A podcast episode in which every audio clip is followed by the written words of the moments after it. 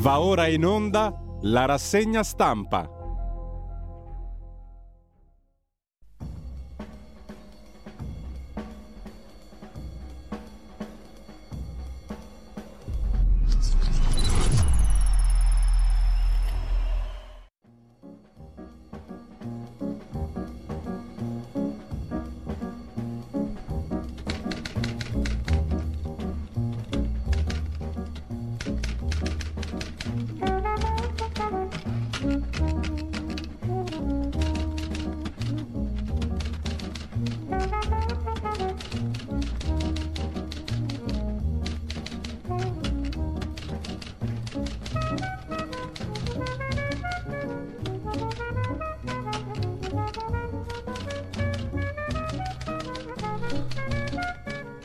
Cordiale buongiorno a tutte le ascoltatrici e a tutti gli ascoltatori da Giulio Cainarca. Bentrovati all'appuntamento con la rassegna stampa. È lunedì 12 settembre, sono le 7.30, inizia una nuova settimana che si è chiusa con diverse cose. Sabato la presentazione del libro eh, È l'Italia che vogliamo, il programma, il manifesto programmatico della Lega, firmato dal professor Giuseppe Valditare e dal sociologo Alessandro Amadori. Abbiamo seguito la presentazione, c'è stata anche a margine un'intervista col presidente della regione Attilio Fontana un'ampia intervista sulla quale mh, mm, ci soffermeremo, che manderemo in onda ovviamente e che toccherà molti temi. Eh, il giorno dopo, cioè ieri, Giorgia Meloni in piazza, anche lì abbiamo seguito l'evento intervistando alcune delle persone presenti, a campione naturalmente, parzialissimo e a colpo d'occhio tra quelli che erano meno militanti. Come ha scritto Repubblica stamattina, io c'ero, eh, sono andato direttamente, si può dire in questo caso semplicemente perché ero lì la piazza era composta soprattutto da militanti di partito, direi in larga parte. Qualche curioso, non mi è sembrata una piazza molto partecipata, molto numerosa. Come anche Repubblica scrive, questa volta devo dire che conforta l'opinione eh, che mh, mm, mi sono fatto essendo lì presente, avendo visto tante altre piazze d'uomo di tante altre manifestazioni del passato. In ogni caso, poi ne parleremo anche sulla scorta della rassegna stampa e sentirete poi, non so se oggi o domani, insomma, tra oggi e domani, anche perché ci sono numerose interviste per strada e un'intervista al professor Garavelli che abbiamo seguito in questi due anni di pandemia da Covid, eh, fatta da Maurizio Bolognetti, che ha raccolto anche interviste da Potenza e da Matera e che trasmetteremo anche se tra oggi, domani, nei prossimi giorni, dalle 10.40. Quello è lo spazio a disposizione questa settimana, tra le 10.40 e le 12, in attesa del ritorno di Oltre la pagina di Pierluigi Pellegrini. Avremo modo di ascoltare i diversi contributi raccolti in particolare appunto da me e da Maurizio Bolognetti, a nord e al sud della nostra penisola e intanto andiamo a vedere il primo piano dell'agenzia ANSA.it dopo aver ricordato a tutti il nostro sito radiolibertà.net, il 252 del digitale terrestre, molto facile e semplice da ascoltare e da vedere. Comunque, radiolibertà.net, c'è anche il tastino, il pulsantino sulla home page per sostenere la radio, sostienici, scopritelo come si fa e fatelo se potete, se volete. ANSA.it, apertura sugli ucraini che arrivano al confine, Putin e le minacce sulla centrale di Zaporizhia. Macron chiama Putin, esprimendo preoccupazione sulla centrale nucleare di Zaporizhia, giusto appunto. Secondo titolo, l'Ital Volley, campione del mondo, oggi la squadra da Mattarella, Mattarella che per inciso si è fatto il selfie o gli hanno fatto il selfie eh, con eh, Ferragni e eh, la moglie della Ferragni, cioè Fedez. eh, comunque il marito di Fedez e, e, Fedez, diciamo così, si sono fatti il selfie i due famosi influencer con il Presidente della Repubblica, cioè con Mattarella, giusto appunto da Monza, dal Gran Premio. Eh, sempre dalla prima pagina dell'agenzia ANSA, US Open, vince Carlos Alcaraz, è il numero uno più giovane nella storia del tennis. Serie A Juve Salernitana 2 a 2 e poi Totti che ha raccontato ad Aldo Cazzullo, niente meno, non ho tradito per primo. Ieri il Corriere della Sera apriva con questa cosa che ha fatto discutere tantissima gente, una roba spettacolare, oggi vedremo che è ripreso il filone con un altro personaggio un po' meno famoso, ma comunque il filone è sempre quello lì cose straordinariamente importanti. Totti che dice che appunto non ha tradito lui per primo e Hillary, cioè la ex moglie, che sceglie il silenzio. Cosa fondamentalissima da non perdere. Ieri Aldo Cazzullo intervistava Totti, il campione di calcio della Roma, ormai in pensione. L'ultimo viaggio della regina, prima tappa ad Edimburgo, scrive ancora l'agenzia ANSA, e poi Svezia. Si è votato exit poll sinistra avanti, ma è boom dell'estrema destra. Vedremo qualche articolo. Testa a testa fra alleanze nazionalisti verso il secondo posto, un secondo posto storico in Svezia. Riapre la scuola, via mascherine, ma ora la sfida è il risparmio. Qualche ente ex provincia, città metropolitana di Milano per esempio, o comunque le province che hanno competenza anche sulle aule scolastiche e sul riscaldamento, temono di non poter pagare le bollette. Calano gli alunni alle elementari, maxi classi soltanto alle superiori. Morto lo scrittore spagnolo Javier Marias aveva 70 anni e poi Giorgia Meloni, una donna presidente, ha detto da Milano, la leader di Fratelli d'Italia, è come sfondare il tetto di cristallo, rompere un tabù in Italia. Un'Italia che penalizza le donne, produce il gender gap e salari più bassi a parità di lavoro e anche discriminazione per le donne in età fertile. La qualcosa ha avuto anche una risonanza presso qualcuno del pubblico, qualche donna del pubblico, come sentirete. Intanto, 11 settembre, 21 anni dopo, cadeva ieri, Biden Giustizia per le vittime, dice il Presidente degli Stati Uniti, ventunesimo anniversario tra le polemiche. Le famiglie delle quasi 3.000 vittime chiedono che New York vieti il torneo di golf saudita. Intanto i processi alle menti dell'attacco continuano a essere rinviati, scrive. L'ANSA che chiude con Gina Lollobrigida in ospedale. Femore rotto dopo una caduta, incidente domestico per l'attrice, che ha 95 anni, sarà operata domani. È stato detto che anche la regina d'Inghilterra è morta per una caduta, ha battuto la testa, è andata, non era operabile. Lasciamo con ciò la prima pagina mm, dell'agenzia ANSA, andiamo a vedere tra le altre cose appunto la foto di Mattarella Monza, il selfie con Fedez e Ferragni. Contento lui, anche il Presidente della Repubblica Mattarella a Monza per il Gran Premio d'Italia di Formula 1 il capo dello Stato ha posato, lo vedete qui, bello sorridente, per una foto con Fedez e Chiara Ferragni, in un selfie che il rapper ha pubblicato su Instagram. Contenti loro più che contento lui. Qualche clip dall'agenzia AGI, Agenzia Italia, clip audio-video. La prima riguarda le persone per assistere al comizio di Giorgia Meloni in Piazza Duomo. Tante persone, Piazza Duomo piena, scrive l'agenzia AGI, non è così, oggettivamente non era così. Comunque vediamo la clip di 38 secondi dell'agenzia AGI. Grazie per essere qui.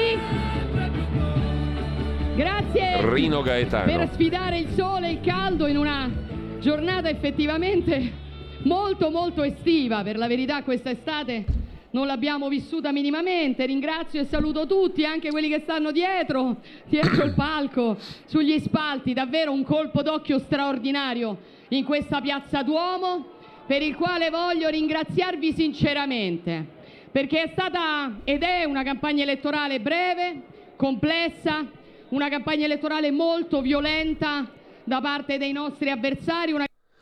Beh, visti dal, ad altezza uomo, tutti i capannelli, per così dire, sono folla. Non era così. Comunque, eh, da Giorgia Meloni a Silvio Berlusconi, l'agenzia Agi dedica un altro spazietto appunto a Silvio Berlusconi che parla di... Come ben sapete, una pillola al giorno leva il medico di turno. e una pillola al giorno del nostro programma dovrebbe levare di turno i signori della sinistra. Porca miseria. Lo speriamo davvero. Oggi mi voglio rivolgere ai giovani a loro dobbiamo restituire la speranza per il futuro. Dobbiamo aiutarli ad avere un lavoro dignitoso, Autarli. a potersi comprare una casa, formare una famiglia, crescere dei figli.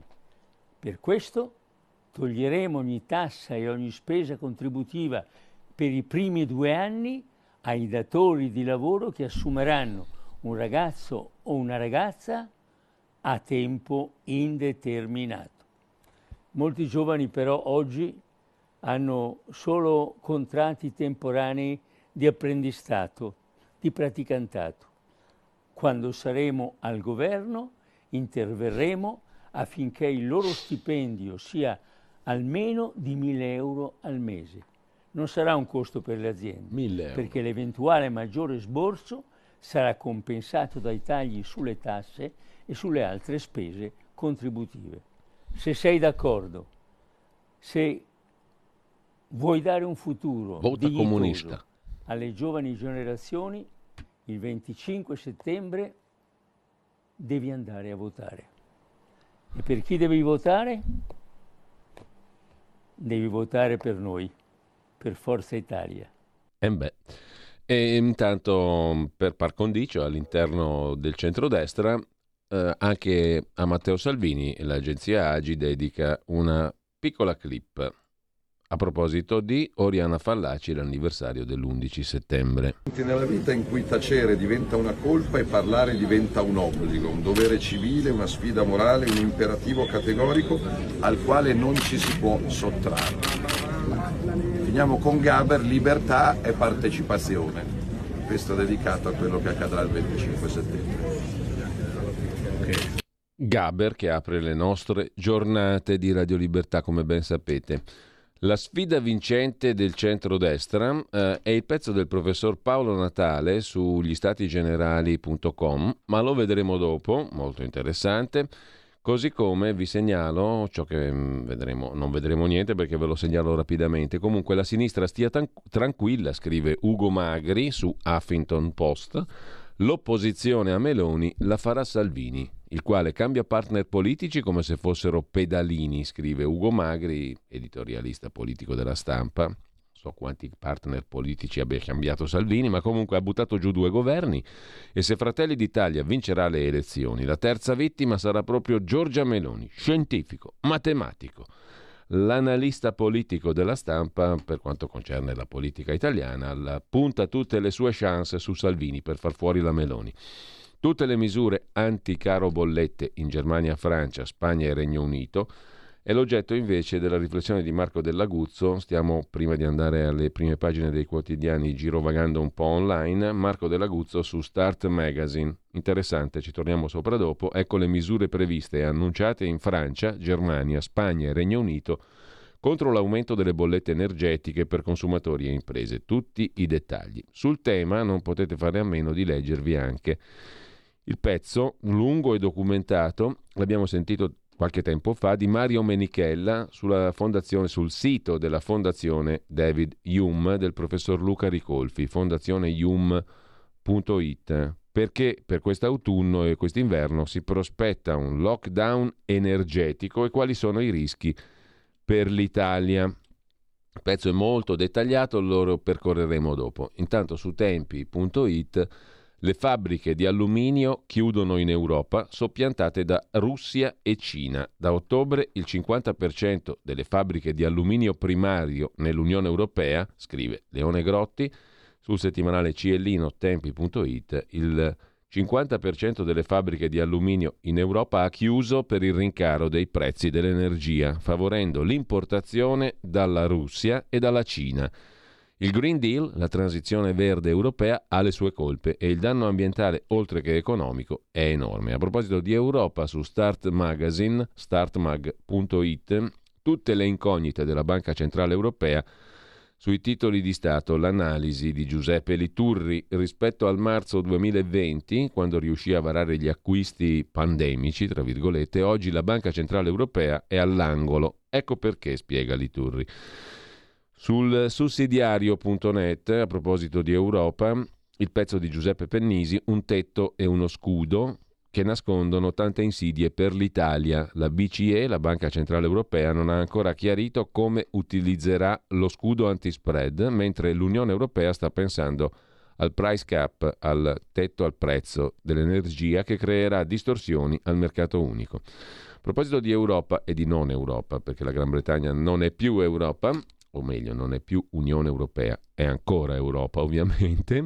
Comunque Teresa Coffey, Therese Coffey, anzi, ministro inglese della salute, che fa impazzire i liberal, fuma il sigaro, è grassa, la vedete qui, ma dirlo ai conservatori non è mai body shaming, beve alcolici, è cattolica ed è antiabortista. Il suo è uno dei curriculum migliori del nuovo governo di Liz Truss, di cui è una fedelissima. A proposito invece di salute, truenumbers.it presenta una mappa della cartina d'Italia dal fumo al diabete, i rischi per la salute nelle diverse regioni. Campani obesi, lucani ipertesi, sardi con il colesterolo, ecco la mappa delle malattie. Poi lo vediamo. A proposito di malattie, un dato sulla Gazzetta di Modena, morti 2400 modenesi in un anno per patologie cardiovascolari. Pensate, eh, facciamo, se, se, se fate un rapporto tra i morti per Covid o con Covid in Italia nei due anni e i morti in un anno solo per le sole patologie cardiovascolari, cioè malattie del sistema circolatorio, ebbene a Modena e in provincia di Modena, 700.000 e qualcosa abitanti in provincia di Modena, 2.400 morti in un anno, fate quattro conti, 176.000 morti di Covid in Italia in due anni. Bene, le patologie cardiovascolari ammazzano il doppio del Covid e non sono relative solo a due anni pandemici, sono relative a ogni anno che Zeus manda in terra. Fate un po' i conti. Intanto, sempre da tempi.it, torniamo agli esteri, neanche il terremoto ferma a proposito di Covid, la follia dei lockdown in Cina, 300 milioni di persone in più di 70 città in tutta la Cina, scrive Leone Grotti, sono attualmente chiuse in casa, cioè oggi sono in lockdown. Oggi nella giornata di oggi, lunedì 12 settembre, eh, sono chiuse in casa 300 milioni di persone in Cina. Il Partito Comunista ha vietato anche ai cittadini di Chengdu di uscire durante il terremoto di lunedì scorso, magnitudo 6.8, rischiando una strage vera e propria, rimanendo in casa. L'AGI, l'Agenzia Italia, ci riporta in Svezia, testa a testa alle politiche, sinistra avanti di un soffio, la premier socialdemocratica Magdalena Andersson probabilmente otterrà un altro mandato, ma il margine è molto stretto. 49,8% contro 49,2%. In Svezia il blocco di sinistra socialdemocratico sembra destinato a ottenere una risicata maggioranza in Parlamento, secondo gli exit poll diffusi al termine della giornata elettorale. A proposito invece di questioni europee, in Irlanda ha arrestato un professore che si rifiutava di usare un pronome neutro per uno studente trans, lo racconta sempre Tempi.it, è successo in una scuola cristiana in Irlanda, una vicenda indicativa degli esiti che derivano dall'introduzione nell'ordinamento giuridico delle ideologie del gender. Tornando a questioni di salute, invece, fa più male il grasso della carne o quello della cioccolata? Se lo domanda l'AGI, la risposta la dà la direttrice del Cardiovascular, a proposito di malattie cardiovascolari, Cardiovascular Nutrition Laboratory della Tufts University, sentita dal New York Times. Il grasso saturo del cioccolato è nocivo come quello della carne? La domanda se l'è posta il New York Times osservando che il consumo di cioccolato fondente è incoraggiato per i suoi benefici effetti per la salute. Tuttavia un contenuto di cacao, compreso tra il 75 e il 90%, rileva nell'etichetta che accompagna la confezione un'elevata quantità di grassi saturi. Fanno bene o male? Niente carne, niente cioccolato? Punto di domanda. Prima comunicazione invece, prima online, si occupa del voto e dei giornalisti.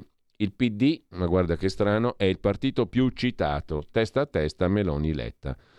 E sempre su Prima Comunicazione nasce un nuovo giornale, Il T, un nuovo quotidiano trentino sulla rampa di lancio, capo della cordata di nuovi editori ed espressione delle forze produttive locali, Fausto Manzana, fondatore e amministratore delegato di GPI, presidente di Confindustria Trento, che fa nascere il nuovo giornale.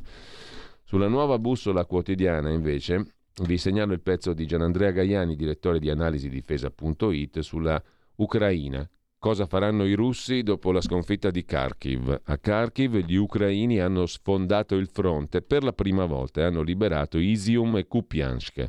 La sconfitta russa mette in luce, ancora una volta, la carenza di truppe russe rispetto alla lunghezza del fronte da presidiare come conseguenza Putin potrebbe ordinare una mobilitazione più ampia anche contro la Nato che aiuta l'Ucraina. Chi è Alexander Sirishki, il generale artefice della controffensiva ucraina, è invece l'oggetto del pezzo di Mauro Indelicato su insideover.com, poi lo vedremo magari meglio. Vediamo i quotidiani di oggi, anzi tra poco vedremo le prime pagine, intanto vi segnalo anche dalla nostra edicola, il servizio di focus sulle elezioni, che mette una prima pagina di questo tipo. Mara Carfagna, eh, per, per l'apertura della nostra bella edicola. PNRR e fondi di coesione, la strada da seguire c'è, energia basta con i no. Berlusconi e gli alleati, senza Forza Italia non esiste il governo di centrodestra e Giorgia Meloni, il PNRR è una grande occasione ma va modificato. Il piano di Matteo Salvini per l'Italia, quota 41 e flat tax nei primi 100 giorni. Poi vedremo anche Italia Oggi che apre le bollette, che apre la prima pagina col tema delle bollette da codice rosso. Il costo dell'energia è destinato a quadruplicare e gli strumenti di difesa contro gli inadempienti rischiano di essere poco efficaci. Qualche consiglio per uscirne, tolleranza zero contro i morosi, scrive in prima pagina il direttore il direttore Marino Longoni, mentre sulla scuola aule più vuote si sofferma il sole 24 ore, in due anni persi 230.000 studenti e poi il tema dell'energia, caccia e risparmi. Ma lasciamo anche le prime pagine di questi due quotidiani economici. Il Secolo d'Italia, il quotidiano diretto da Italo Bocchino, meglio, mm, sponsorizzato, patronizzato da Italo Bocchino, si occupa di Meloni, bagno di folla a Milano, sinistra violenta mi dipinge come un mostro, mentre meritoriamente il tempo di Roma si occupa di quanto accaduto a Marina di Carrara. Ne parleremo stasera in, nel corso di Zoom con Antonino Danna. A Carrara scatta la caccia al leghista. I compagni hanno attaccato anche le donne, una cinquantina di antagonisti con le aste contro i gazebo, tavolini devastati, materiale distrutto. È l'ultimo episodio di una campagna all'insegna della violenza sinistra, manifesti strappati, minacce delle BR, comizi interrotti. La lettera dei nuovi brigatisti aveva nel mirino Meloni e altri. Salvini ha commentato un agguato frutto del clima d'odio, quello che è stato portato a termine da una cinquantina, mica pochi, di personaggi contro la Lega Marina di Carrara. Un agguato frutto del clima d'odio, un branco di teppisti, ha detto il segretario leghista, ha sfasciato, aggredito, bastonato e derubato, ma non ci fermeranno. Il commissario locale della Lega ha trascorso una notte in ospedale per un attacco di ipertensione. Sul tema anche il Tirreno, il quotidiano locale. Vi ammazziamo fascisti. Con queste parole l'assalto anarchico alla Lega. Carrara, sputi e botte allo stand elettorale. E oggi arriva Salvini, scrive in primo piano il Tirreno, il quotidiano locale da Marina di Carrara, un assalto stile anni 70 al grido di fascisti vi sfondiamo. Tensione altissima sabato sera in pieno centro a Marina di Carrara. Un gruppo di sette militanti della Lega, fra cui quattro donne, a un gazebo elettorale è stato accerchiato, preso a calci, sputi, pugni da una cinquantina di anarchici. Probabilmente, scrive il quotidiano Il Tirreno, non un agguato premeditato, gli anarchici erano in corteo, partiti da una strada distante poche centinaia di metri dove era in corso una due giorni dedicata all'editoria libertaria. Avevano uno striscione col quale chiedevano la liberazione dal carcere in regime speciale 41 bis di Alfredo Cospito, leader del movimento anarchico nazionale, condannato per varie azioni sovversive. Quando dal corteo hanno visto il gazebo leghista, è scattata l'aggressione. In quel momento alle 20.50 era presente il giovane consigliere comunale Andrea Tosi, insieme a quattro donne e altri due uomini. Stavamo sistemando il gazebo, racconta Tosi, quando sono arrivati a decine di fronte a noi. Urlavano fascisti, vergognatevi, vi sfondiamo, vi ammazziamo. In testa al gruppo uno striscione nero con la A dell'anarchia. Non abbiamo fatto in tempo a renderci conto di cosa volessero fare che in diversi si sono avvicinati al gazebo, hanno ribaltato il tavolino, hanno poi dato spinte, calci e sputi. Ho cercato di mantenere la calma, non ho reagito, racconta ancora il giovane consigliere comunale leghista. Andrea Tosi al Tirreno ho cercato di mantenere la calma, loro hanno picchiato tutti noi, ribaltato il materiale sul tavolo, portato via il tavolo e anche il gazebo, poi ritrovato dalla polizia. Un assalto breve, anche per evitare l'intervento della polizia, giunta poco dopo in forze con i carabinieri. Un'aggressione inaspettata, aggiunge Tosi. Ci siamo ritrovati contusi ma senza ferite da referto. Però un nostro militante cardiopatico è stato assistito da un'ambulanza perché ha avuto una crisi. Non li ho riconosciuti, anche dall'accento non mi sono sembrati né carraresi né apuani, direi piuttosto del sud. L'aggressione ha avuto subito reazioni. A livello nazionale ne ha parlato Matteo Salvini, che oggi sarà a Carrara. Sapete cos'è il brutto e cosa succede? Per me gli unici fascisti, ha detto Salvini, e squadristi che ci sono in Italia, li vedo con la bandiera rossa in mano, non rispettano il prossimo, hanno paura del confronto e delle idee. A proposito di Salvini, si prende il modello Genova, questo lo sottolinea il secolo XIX di Genova, il numero uno della Lega ha scaldato i 300 presenti del porto antico. Sotto il palco anche il sindaco Bucci. Con voi, ha detto Bucci, mi sento a casa. Salvini a Genova. Mentre eh, a proposito di Lega, un'intervista, la leggiamo dopo, a Vannia Gava sul Corriere della Sera. Vannia Gava è sottosegretaria leghista uscente alla transizione ecologica. Abbassare l'IVA e va rivista la legge sugli extraprofitti. Un tetto a tutto il gas per la questione delle bollette e del rincaro energetico. L'indice olandese TTF è diventato il benchmark europeo, ma ha alimentato speculazioni nel mercato del gas. Sul Corriere della Sera c'è anche il pezzo su Giorgia Meloni. L'Unione Europea è preoccupata? Difenderò gli interessi italiani. E poi l'intervista al presidente del Veneto, Luca Zaia. I nostri alleati chiariscano la linea sull'autonomia prima del voto. Ne abbiamo parlato anche con Attilio Fontana sabato a margine della presentazione del libro È l'Italia che vogliamo di Valditara Amadori, il libro manifesto programmatico della Lega di Governo e sentirete poi l'intervista appunto ad Attilio Fontana uno di questi giorni, oggi o domani alle 10.40, dalle 10.40 in avanti. Ci sono poi appunto le interviste fatte in piazza ieri, la piazza di Giorgia Meloni e quelle fatte da Maurizio Bolognetti nelle piazze di Matera e Potenza al sud, nella Basilicata. In ogni caso, eh, tornando appunto al presidente del Veneto, mh, Zaia al Corriere della Sera chiede che gli alleati, cioè Forza Italia, Fratelli d'Italia e centristi del centrodestra chiariscano la linea sull'autonomia prima del voto. I cittadini ci guardano e ci giudicano. Chi è contro questa riforma è contro la Costituzione, dice Zaia a Marco Cremonesi. Governare vuol dire assumersi responsabilità, oggi più di ieri. Salvini da Berlusconi ad Arcore e eh, scrive Repubblica in retroscena, dopo il 25, questo avrebbe detto Salvini a Silvio, Giorgia va contenuta, scintille per il mancato invito dell'alleata. Non sapevo che si sarebbero visti, ma ci vediamo random. E Berlusconi avrebbe detto: Matteo mi chiama sempre. Con ciò lasciamo Repubblica. Andiamo a vedere invece come la mette libero con Alessandro Giuli.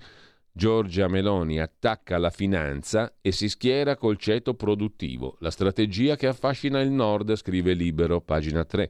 Chi si aspettava un ripiegamento sui poteri forti è rimasto deluso. La leader mena fendenti contro gli speculatori e le burocrazie dell'Unione Europea. Rilancia sulla difesa dei confini e strizza l'occhio alle imprese. Bagno di folla per Salvini anche a Varese. Governeremo noi tra 15 giorni, dice Salvini. E sempre da Libero, poi lo vediamo meglio naturalmente, Pietro Senaldi intervista Massimiliano Federiga, presidente della giunta del Friuli Venezia Giulia, tre idee per uscire dalla crisi del gas, subito risorse per l'emergenza, ridurre il prezzo dell'energia prodotta da altre fonti, rendersi autosufficienti e basta vaffa così. Libero riassume la chiacchierata con Federiga Letta si trova in difficoltà, gli insulti alla Lega testimoniano debolezza e assenza di argomenti. Guerra? L'Europa non può continuare a far pagare la guerra, a industrie e cittadini si rischia troppo. Da Federica Crosetto sulla stampa di Torino Guido Crosetto, consigliere fondatore di Fratelli d'Italia, il paese rischia di diventare Gotham City. L'opposizione ci aiuti, ma niente inciuci. Larga intese? Una bestemmia. Governeremo per cinque anni. Letta è come il barboncino di mia moglie. È davvero difficile spacciarlo per un Rottweiler. Renzi, l'avversario più intelligente, si è fatto trasparente. Conte è più furbo e spregiudicato. Mi preoccupa sentire imprenditori solidi dire chiudiamo e mettiamo in cassa i dipendenti. Da Crosetto passiamo al foglio. Il foglio pubblica un estratto di un saggio uscito sul numero di settembre della rivista Il Mulino, scritto da Norberto Dillmore, un nom de plume, uno pseudonimo reso necessario dalla professione dell'autore. L'articolo è ambientato all'indomani delle elezioni politiche e descrive tutte le difficoltà che avrebbe l'Italia in caso di una vittoria del centrodestra sovranista. Dallo scenario distopico torniamo invece agli altri servizi di oggi. Servizi eh, sulla stampa ce ne sono un paio sulla scuola che prende il via tra le proteste, mancano gli insegnanti, concorsi fatti male, partenza per oltre 7 milioni di alunni, non c'è più l'obbligo di mascherina, flash mob al Ministero, 100 proposte per la politica che non ci considera. Mentre per quanto concerne la pagina economica, quella del fatto di oggi si occupa della crisi energetica con una domanda è speculazione? I prezzi esplosi del gas stanno mettendo in ginocchio l'Europa, che solo ora pensa alle contromisure. Come siamo messi e due analisi divergenti sulle cause del disastro. TTF, finanza e grandi fondi dietro il boom dei derivati. La borsa di Amsterdam, i valori impazziti. A proposito di bollette, bollette insostenibili, l'ombra dell'austerità pesa anche sulla scuola. Se ne occupa Repubblica in cronaca milanese. Primo giorno, ritorno in classe in Lombardia senza mascherina per un milione di lombardi, ma la città metropolitana di Milano, la ex provincia, avverte senza aiuti non riusciremo a pagare il riscaldamento delle scuole milanesi. Eh, dalla Gazzetta di Modena, invece, a proposito di economia, un articolo piuttosto interessante sui giovani. Mm, un giovane su cinque trova, per, trovare, per un giovane su cinque, chiedo scusa, trovare lavoro è un'impresa. Crisi nera fino ai 24 anni e spesso chi ci riesce è a termine. Siamo alla vigilia, dicono i sindacati, di una nuova crisi e i posti a disposizione non sono cresciuti. A Modena il tasso di occupazione nella fascia di età che va dai 15 ai 35 anni è del 48,9%. 10%, con sempre più contratti a tempo determinato e un trend in costante diminuzione. Numeri pesanti come quelli relativi al super bonus. Il caos super bonus e bonus vari legati all'edilizia ferma 20 miliardi di investimento, scrive Il Tempo di Roma. La stima dell'ANCE, l'Associazione Nazionale dei Comuni, dei costruttori, chiedo scusa, mm, dei costruttori edilizi, l'ANCE, sui crediti fiscali legati allo sconto del 110% bloccati dalla burocrazia delle cessioni, a frenare il passaggio delle somme tra gli intermediari, truffe e responsabilità solidale. La politica litiga sulla soluzione. Le parole di Giuseppe Conte, non abbiamo messo a rischio il decreto aiuti che è in gazzetta ufficiale dal 9 agosto, il Movimento 5 Stelle ha presentato un emendamento al decreto aiuti per attenuare le conseguenze per chi acquista l'agevolazione in super bonus. Il testo in discussione con i fondi per tagliare i costi della bolletta scade il 9 ottobre. Domani si vota tra le polemiche. Altro tema di economia reale lo tocca invece il quotidiano nazionale Il Giorno, in questo caso, nubi nere sulla filiera del Made in Italy del mobile. Servono subito contromisure, dice Maria Porro, presidente del Salone del Mobile di Milano, che lancia l'allarme sulla ripresa. Milano comunque è un modello e ce la farà. Noi aziende dell'arredo non siamo energivore, ma i nostri fornitori sì, e tanti hanno deciso per lo stop. Un Premier donna la valuteremo in base ai risultati, credo nel merito per sfondare. Mentre mh, mm, sulla questione di Milano, a proposito di Milano, c'è da segnalare l'articolo in cronaca milanese del giornale sulla mobilità e le mh, mm, previsioni del sindaco Sala. Una mossa folle, classista e razzista, l'ha definita Matteo Salvini, la mossa del sindaco Sala sui divieti e le limitazioni alla circolazione a Milano dal primo di ottobre. Chi possiede un'auto Euro, Euro 2 a benzina, un Euro 4 o 5 diesel, non potrà più accedere in area B.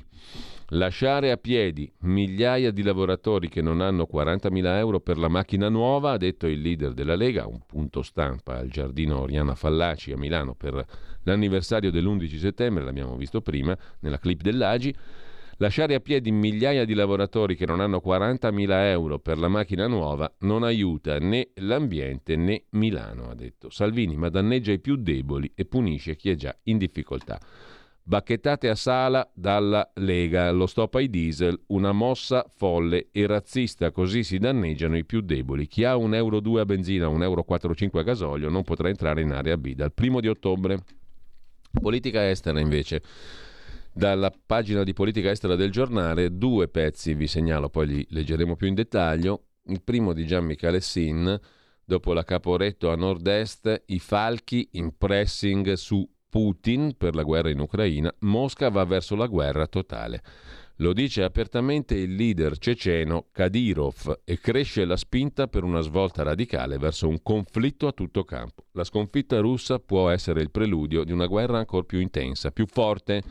Guerra totale, il risparmio di uomini e mezzi sotto accusa. Sui blog esaltato il capo della brigata Wagner, il duro Prigozhin. Anche Fausto Biloslavo si occupa della stessa questione. Putin cerca il suo piave nel Donbass, le prossime sfide sul campo e il Cremlino potrebbe chiedere la mobilitazione generale dei militari. Sulla stampa è Domenico Quirico a porsi il problema. La sconfitta russa dell'ultima a Kharkiv è il preludio di una guerra più ampia ancora? Se il crollo del fronte russo ci porta al punto più pericoloso della guerra, sottolinea Quirico sulla stampa pagina 5 di stamani. Kharkiv perduta, gli ucraini a 50 km dal confine e la Crimea quasi assediata. Nessuna autocrazia è sopravvissuta a una sconfitta, ora Putin è un uomo perduto. Nella battaglia tra superpotenze per il vinto c'è solo umiliazione. L'atomica che ieri era deterrenza astratta ora diventa arma per rovesciare tutto. Userà l'atomica? Punto di domanda. La domanda non è nuova, purtroppo, mentre Sempre dalla pagina degli esteri, la stampa si occupa di Svezia, socialdemocratici in testa, ma l'ultradestra scuote la Svezia. Un seggio divide la coalizione rosso-verde della premier socialdemocratica Magdalena Andersson dai conservatori. Boom dei democratici svedesi, il partito di destra. 30,3% la percentuale del Partito Socialdemocratico di Anderson, 20,6% le preferenze conquistate dai democratici svedesi, partito di ultradestra. L'intervista di Monica Perosino da Stoccolma per la stampa alla scrittrice Elisabeth Esbrink, autrice di 1947 Made in Sweden, una delle più autorevoli studiose della società svedese. Il paese perfetto è imprigionato in una favola che non esiste più ci aggrappiamo, dice la scrittrice svedese, alla nostra immagine di 30 anni fa. Il risultato sono forze antidemocratiche. Per i democratici svedesi la destra il modello è l'Ungheria, l'unico problema sono i migranti. Tornando ai temi economici, una um, segnalazione meritano le tre pagine centrali del giornale di oggi, curate da Serena Coppetti, sull'occupazione minorile in Italia. Ragazzini al lavoro. In Italia ci sono i giovani disoccupati, i NIT, che non sono né occupati né studenti, e ancora un mondo di piccoli lavoratori poco noto e sottostimato. E aggiunge il giornale se il lavoro minorile è una realtà che sfugge tra tanti e confusi numeri, contratti e violazioni. I ragazzi con un'occupazione regolare sono quasi 52.000, ma manca una rilevazione ufficiale, c'è chi parla di numeri diversi. Un esercito di 340.000 giovanissimi a giugno Unicef e Fondazione Consulenti del Lavoro hanno creato un osservatorio per contrastare e prevenire gli abusi del lavoro minorile. Negli ultimi quattro anni provate oltre 700 violazioni. Mentre sui pensionati si sofferma il messaggero di Roma e è prevista alle porte una stretta sulle pensioni all'estero, sul, una stretta dell'Inps sui residenti all'estero, fari accesi su sul Portogallo, una delle mete più gettonate dagli italiani che decidono di andare fuori dall'Italia una volta lasciato il lavoro. Pensionati e tasse, stretta dell'Inps sui residenti all'estero. Da mercoledì controlli su chi paga le tasse all'estero con aliquote molto basse. Portogallo, Spagna e Tunisia tra le mete preferite degli anziani che si trasferiscono lì con la pensione. Mentre eh, per le pagine di cronaca, cronaca e politica, politica giudiziaria in questo caso, 87 magistrati in corsa per 20 posti al Consiglio Superiore della Magistratura. Corrono anche Henry John Woodcock, c'è un indipendente a Milano e tutti gli altri. Le sfide, le correnti, le regole per le nomine analizzate sul Corriere della Sera da Giovanni Bianconi e poi la storia di un'imprenditrice russa anti-Putin arrestata e scarcerata a Milano la federazione le contesta una truffa, si chiama Anna Vierbitskaya, ah, le autorità russe chiedono la sua estradizione, è stata arrestata a Milano in Russia accusata di truffa, è un'imprenditrice anti-Putin, per gli avvocati l'accusa però sarebbe solo un pretesto per aver manifestato contro la guerra di Putin in Ucraina. Lei parla di persecuzione politica e i giudici la rimettono in libertà. Sempre per la pagina di cronaca, poi mazzette al Ministero dell'Istruzione, le mazzette di Giovanna Boda e di Federico Bianchi di Castelbianco e gli altri. Sul Tempo di Roma mm, c'è un articolo dedicato alle scuole dei VIP, amiche degli indagati. Nelle carte dell'inchiesta sugli appalti spuntano diverse scuole VIP a Roma. Un impiegato del Quirinale veniva pagata la retta per i figli a Villa Flaminia. Per quanto riguarda invece la nuova mh, passione del Corriere della Sera, andare a farsi i fatti di letto più o meno degli altri, c'è un, un'intervista al compagno 23enne di Alessandro Cecchi Paone, il settimanale. Chi ha pubblicato Il bacio tra Alessandro Cecchi Paone e Simone Antolini, il 23enne compagno di Cecchi Paone. Mi hanno dato dell'opportunista, ma da Alessandro cerco solo felicità. Candida Morvillo a pagina 21 del Corriere della Sera. Dopo Totti e Ilari, intervistato da Aldo Cazzullo, qualcosa di meno eclatante, diciamo, ma pur sempre sulla stessa scia. Per quanto concerne invece la pagina di cultura del Corriere della Sera, c'è un expo delle antiche civiltà che prende il via tra poco. Naturalmente in primo piano c'è la Sardegna. Tra le pietre preziose, titola il Corriere della Sera, archeologica, con la K, racconta il patrimonio sardo per un confronto con tutto il Mediterraneo. In Sardegna ci sono 280 piccoli musei, gran parte in paesini dell'interno, nei quali lavorano più di mille operatori. La foto d'apertura del complesso Sunuragi, gestito dalla Fondazione Barumini. Qui accanto poi c'è la foto di una delle Domus Deianas, le case delle fate, risalenti al 3000 a.C portare la Sardegna nel mondo perché il mondo venga qui da noi. L'assessore al turismo della regione Sardegna Gianni Chessa è convinto che il tour dei giganti di Monte Prama e dei 200 reperti archeologici di ritorno da un tour a San Pietroburgo, Berlino, Salonico e Napoli sia il modello vincente. Archeologica è la manifestazione a Cagliari dal 13 al 16 ottobre di cui si occupa il Corriere della Sera. Non solo nuraghi e statue, si parlerà anche delle Domus de Janas e i giganti di Monteprama. Protagonisti, diplomazia culturale, una clinica per il loro restauro aperta. Nel 23 il museo che li riunirà tutti. A proposito di Aldo Cazzullo, non solo intervista Totti sulla sua storia con Hillary, chi ha messo le corna per primo, ma debutta anche sulla 7 con un nuovo programma storico, tipo Paolo Mieli, insomma. Il giornalista debutta sulla 7 con un programma storico e parte con la marcia su Roma, tanto per analogia con le prossime elezioni, no? Giustamente, ritorna il fascismo, vincerà la destra e anche di tanto, prevede Cazzullo. Siamo stati strepitosi per la pandemia, penso al personale medico, ma anche ai cassieri che hanno lavorato in pieno lockdown, gli eroi ai nonni che hanno rischiato la salute tenendo i nipoti a casa, alle forze dell'ordine che non si sono mai fermate e poi certo sono stati commessi degli errori. Siamo un popolo, dice Cazzullo da par suo, che crede poco nella democrazia rappresentativa. Fatichiamo a concepire che chi è al potere non faccia innanzitutto i propri interessi, dice Cazzullo, intervistato stavolta da Libero, che pubblicizza una giornata particolare. Mercoledì debutta sulla 7 col programma storico Cazzullo, che è intitolato appunto Una giornata particolare.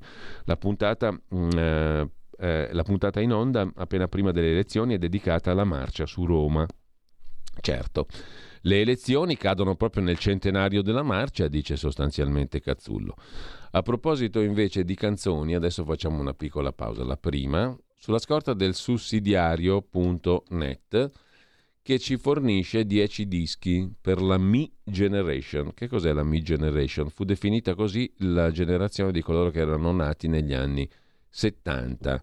Mi Generation eh, è la definizione dello scrittore Tom Wolfe, perché questa generazione, al contrario di quelli degli anni 60, che sono i boomer, i giovani nati in pieno boom economico, quelli degli anni 70 nascono in un periodo di crisi, di disillusione, e, ehm, di edonismo, di narcisismo, di individualismo. Uh, la me generation, giusto appunto, centrata sul me stesso.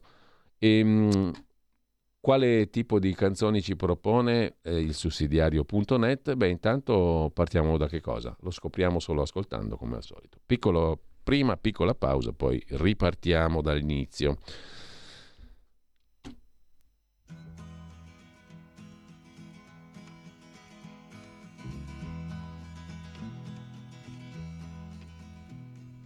was in another lifetime, one of toil and blood. When blackness was a virtue, the road was full of mud. I came in from the wilderness, a creature void of form. Come in, she said, I'll give you shelter from the storm.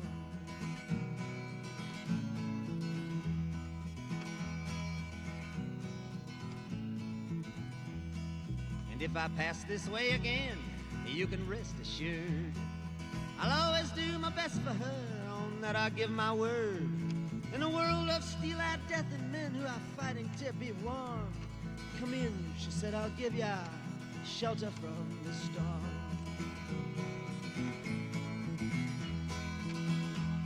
Not a word was spoke between us, there was a little risk involved. Everything up to that point had been left unresolved. Try imagining a place where it's always safe and warm. Come in, she said, I'll give you shelter from the storm.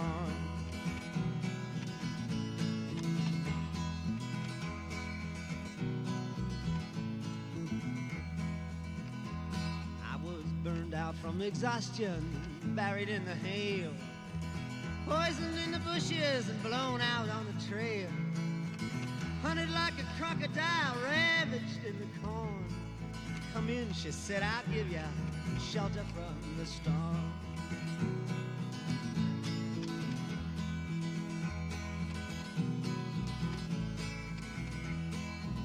Suddenly I turned around and she was standing there with silver bracelets on her wrists and flowers in her hair. She walked up to me so gracefully and took my crown of thorns. Come in, she said, I'll give you shelter from the storm.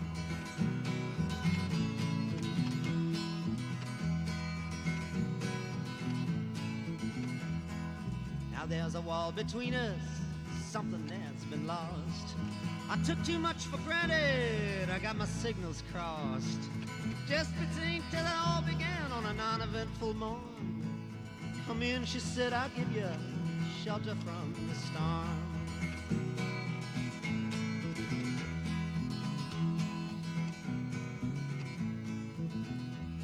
Well, the deputy walks on hard nails and the preacher rides a mount. But nothing really matters much, it's doom alone that counts. And the one-eyed undertaker, he blows a feudal horn. Come in, she said, I'll give ya shelter from the storm.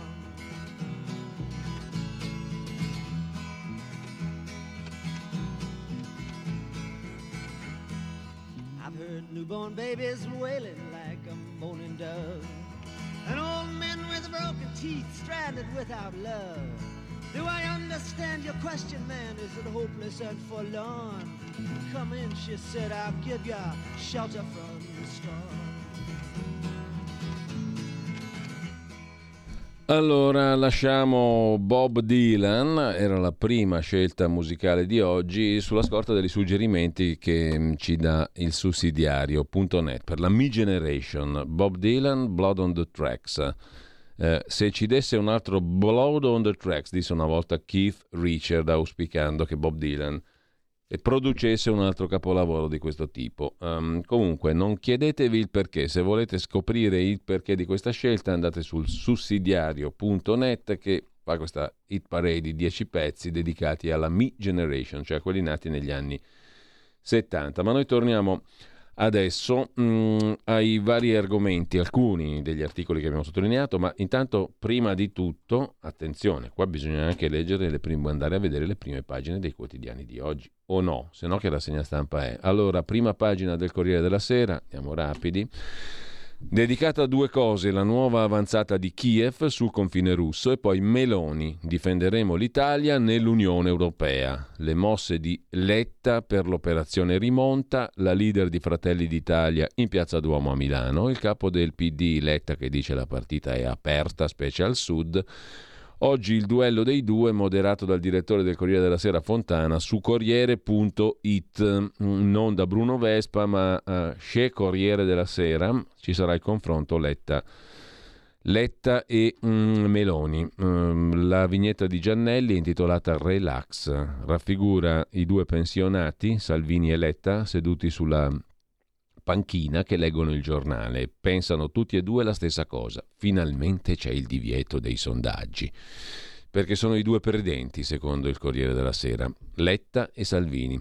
Calenda, il suo van, la campagna elettorale tra Rock e Pericle, lo racconta Marco Imarisio, e poi a centropagina, gli azzurri da sogno. Dopo 24 anni l'Ital Volley torna campione del mondo. Gli azzurri, con 12 esordienti, hanno battuto in finale per 3 set a 1 la Polonia, terzo posto per il Brasile. Come tutti i lunedì c'è la rubrica di Alessandro Davenia, scrittore e insegnante. L'ultimo banco è il titolo della rubrica. Cercasi vita eterna, il tema di oggi. Dio promette la vita eterna, noi la recapitiamo a domicilio. Così recita il volantino pubblicitario di una droga, il CUZ, che arriva sul mercato interplanetario in uno dei romanzi più spaesanti di Philip K. Dick, Le tre stigmate di Palmer Eldritch del 1964 che secondo lo scrittore Emmanuel Carrère ha segretamente ispirato film come The Truman Show e Matrix. Nel romanzo di Dick gli uomini abitano in tutto il sistema solare, la Terra è diventata quasi invivibile per il caldo, ma per sopportare la terribile vita su altri pianeti come Marte, i coloni terrestri si procurano dei plastici con le miniature di un uomo e di una donna bellissimi.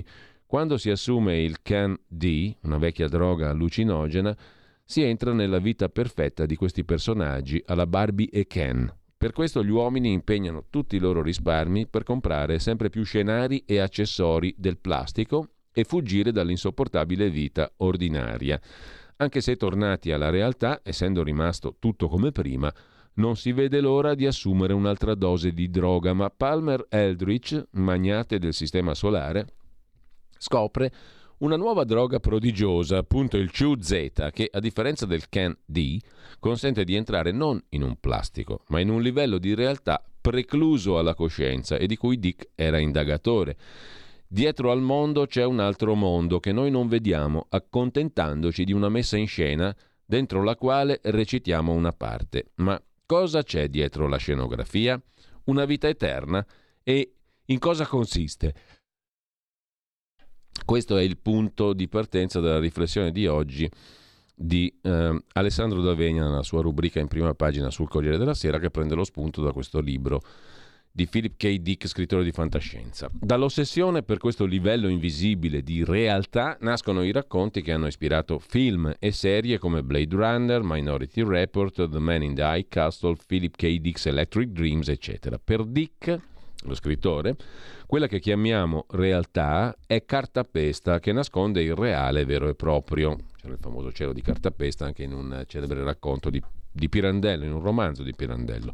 Ad ogni modo, il CUZ, la nuova droga che nel romanzo consente di accedere a questo livello del reale, mm, il reale vero e proprio dietro il cielo di cartapesta, insomma, il CUZ, questa droga che consente di arrivare a questo livello del reale, non permette semplicemente di fuggire in un altro mondo come le droghe tradizionali, ma di riformulare, almeno in modo immaginario, il vissuto a proprio piacimento, modificando passato e presente, come in un sogno a occhi aperti. Con questa libertà assoluta, anche se solo immaginata, la vita eterna a domicilio è possibile.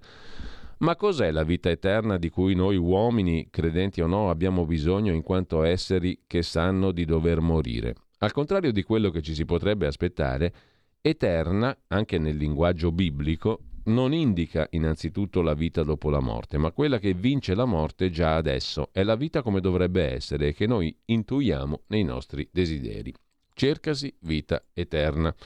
Chi ha la tecnica per vendere l'eterno sarà sempre il padrone del mondo, ma noi saremo liberi e felici solo quando costruiremo la vita eterna sull'amore, scrive Davenia. Adesso lasciamo la prima pagina del Corriere della Sera, andiamo a vedere nell'ordine il domani di Carlo De Benedetti, l'apertura, eh, l'articolo principale è sulle autostrade elettorali. Di che si tratta? I PM di Roma tra Conte e Draghi. Chi vincerà le elezioni dovrà affrontare le conseguenze dell'accordo che ha riportato le autostrade allo Stato e a fondi privati che ora reclamano gli stessi profitti dei Benetton. La Procura di Roma sta indagando sullo scandalo, scrive Giorgio Meletti nell'argomento di apertura del quotidiano domani. Da domani passiamo al fatto quotidiano di Marco Travaglio. L'apertura è con le parole di Conte, voteremo no a nuove armi all'Ucraina, siamo in recessione, dice Conte alla festa del Fatto Quotidiano, contro PD e Meloni. Gratteri, procuratore di Catanzaro, sulla mafia, sparita dalle agende di Draghi e dei partiti, un processo su due va in fumo, dice il procuratore di Catanzaro e la testata Mediapart che il lunedì coopera con il Fatto Quotidiano si occupa del porto di Alexandrupoli, porto dell'Alleanza Atlantica della Nato per armi e marines all'Ucraina. Fatto economico, come dicevamo prima, si eh, occupa invece di gas e di energia, mercato o speculazione. Cosa si cela dietro la crisi? Il boom del prezzo del metano sta mettendo in ginocchio l'Europa che soltanto ora pensa alle contromisure. Che cosa si attende? Che cosa ci attende? Due analisi sulle cause. Meloni lancia la sfida a Salvini nella sua Milano, la sua di Salvini in Piazza Duomo. È Giacomo Salvini, un altro Salvini, a occuparsi della questione per il Fatto Quotidiano come giornalista, pagina 5. E poi il pezzo del direttore Marco Travaglio, Fassino in Gondoetta. Che cosa significa? Che Fassino è candidato nel Trive, nel Veneto. Totò sarebbe orgoglioso di Piero Fassino che dopo una vita da torinese, sei legislature in Parlamento e una sindacatura, è stato sindaco anche di Torino, beh, Fassino si riscopre veneto alla tenera età di 72 anni e passa dal Po alla Laguna, dalla Fiat alla Gondoetta da Gianduia ad Arlecchino. Nel film Sua Eccellenza si fermò a mangiare, ambientato nel fascismo, Totò è un ladro che per una serie di equivoci si spaccia per il medico personale del duce, il dottor Biagio Tanzarella di Cavarzere, Venezia. E per rendersi credibile, si fa per dire, inframmezza la sua parlata partenopea con una raffica di ostrega, ciò, ela e iu, e a noi piace immaginare l'esangue Piero Fassino che segue le orme di Totò per mascherare la cadenza torinese nel mega collegio col paracadute che il PD gli ha assegnato. Cerea madamin sta bincio. Monsu, come madama ostrega ciò hai pias la polente osei a lui? Il tweet inaugurale della sua campagna in Gondoetta è memorabile. Se eletto, il mio impegno prioritario sarà rappresentare ogni giorno in Parlamento la voce delle genti di Venezia, Treviso e Belluno. Le genti, un termine così arcaico in bocca a un politico, non si sentiva dai tempi di Costantino Nigra, che Fassino ebbe a conoscere in gioventù, nel tardo risorgimento. Ma nonno Piero a dispetto dell'aspetto, è uno zuzzurellone che adora sorprendere e spiazzare. Infatti, dopo che il suo PD svuotò le casse del comune di Torino e cementificò la città con le Olimpiadi invernali 2006, si è subito affezionato a Milano Cortina 2026 e ha twittato contro Grillo. Definire di cemento le Olimpiadi di Cortina 2026, quando invece sono una grande opportunità di crescita, sviluppo e lavoro, la dice lunga, ha osservato Fassino, su quanto i 5 Stelle non siano in sintonia col paese reale. Il paese reale, con cui lui è sintonizzatissimo, scrive Travaglio, stravede per le colate di cemento e asfalto, anche per ricoprire le meraviglie naturali di Cortina. Dunque spese folli e cattedrali nel deserto, profetizza Fassino, regaleranno anche alla perla delle Dolomiti un salto di qualità per la città come scrive Fassino, rendendo i comuni e tutto il Veneto protagonisti dell'evento e già progettando il dopo Olimpiadi come leva di crescita per i futuri decenni. Nonno Piero, come è noto, è il Nostradamus dei tempi moderni, le sue centurie sono ormai leggenda. Se Grillo vuol far politica, fondi un partito e vediamo quanti voti prende, disse Fassino. Se Padellaro vuole scrivere ciò che vuole, fondi un giornale, vediamo chi lo legge. E nacque il fatto quotidiano. Se l'Appendino vuol fare il sindaco, si candidi e vediamo quanti la votano. E Appendino divenne sindaco. Ora in laguna, conclude Travaglio, si attende con una certa ansia la prima fascinata goldoniana, tipo se l'acqua alta pensa di tornare a Venezia, sappia che se la vedrà col Mose. Potrebbe essere la volta che le celebri paratie si inabissano per non riemergere mai più, scrive Marco Travaglio sul Fatto Quotidiano. Tra poco continuiamo a sfogliare le prime pagine, poi torniamo sugli articoli principali del giorno. Stai ascoltando Radio Libertà. la tua voce libera, senza filtri né censura. La tua radio.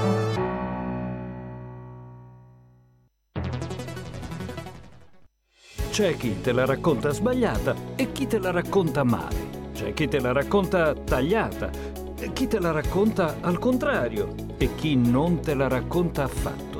QDS te la racconta giusta. Ogni giorno la tua terra, il suo presente, le sue attese, la sua volontà di rinascita. Leggi, abbonati, scegli il quotidiano di Sicilia. L'informazione giusta per crescere insieme.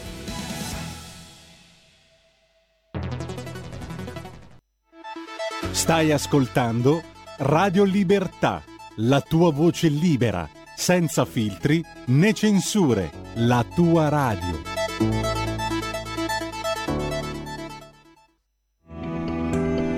Il meteo.it presenta le previsioni del giorno. L'alta pressione si fa più solida e torna a dominare la scena sull'Italia, regalando un inizio di settimana tranquillo e gradevole. Al mattino tutto sole, da nord a sud, senza particolari disturbi da segnalare, se non per una nuvolosità a tratti compatta al nord-ovest, ma in genere non foriera di precipitazioni. Nel pomeriggio sempre ampio soleggiamento ovunque, con più nubi al nord-ovest, come pure sui rilievi e sulle aree interne del sud. Per ora è tutto da ilmeteo.it, dove il fa la differenza anche sulla nostra app. Una buona giornata da Stefano Ghetti. Avete ascoltato le previsioni del giorno.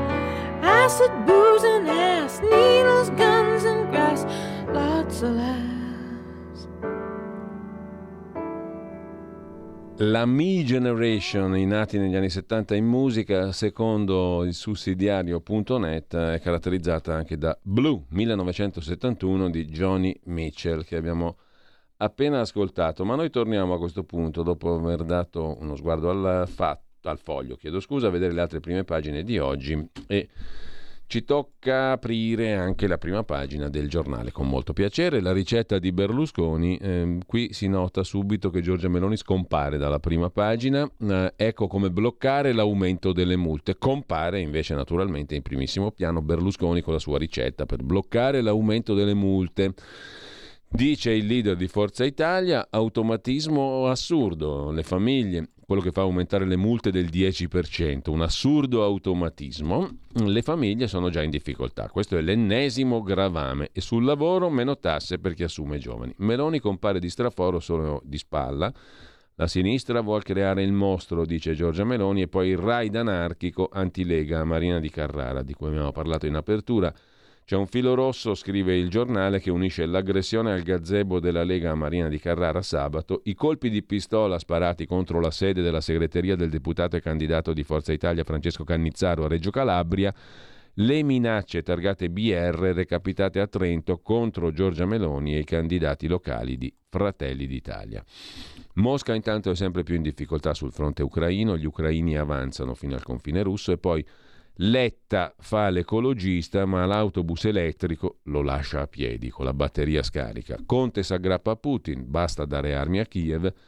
E poi il divorzio Ilari Totti che diventa show, tradimenti e furti. Prima pagina del Corriere e Aldo Cazzullo che da Mussolini passa a Totti con grandissima disinvoltura, mentre Lasciamo la prima pagina del giornale, andiamo a vedere anche il quotidiano nazionale, giorno nazione, resto del Carlino, ucraini a un passo dalla frontiera russa e poi la foto del selfie della coppia Fedez-Ferragnez, Ferragni, Fedez e compagnia bella. Compagnia bella in questo caso proprio compagnia molto bella perché la loro compagnia è stato il Presidente della Repubblica. Sergio Mattarella, VIP e polemiche. Il selfie di Sergio Mattarella con Fedez e Chiara Ferragni.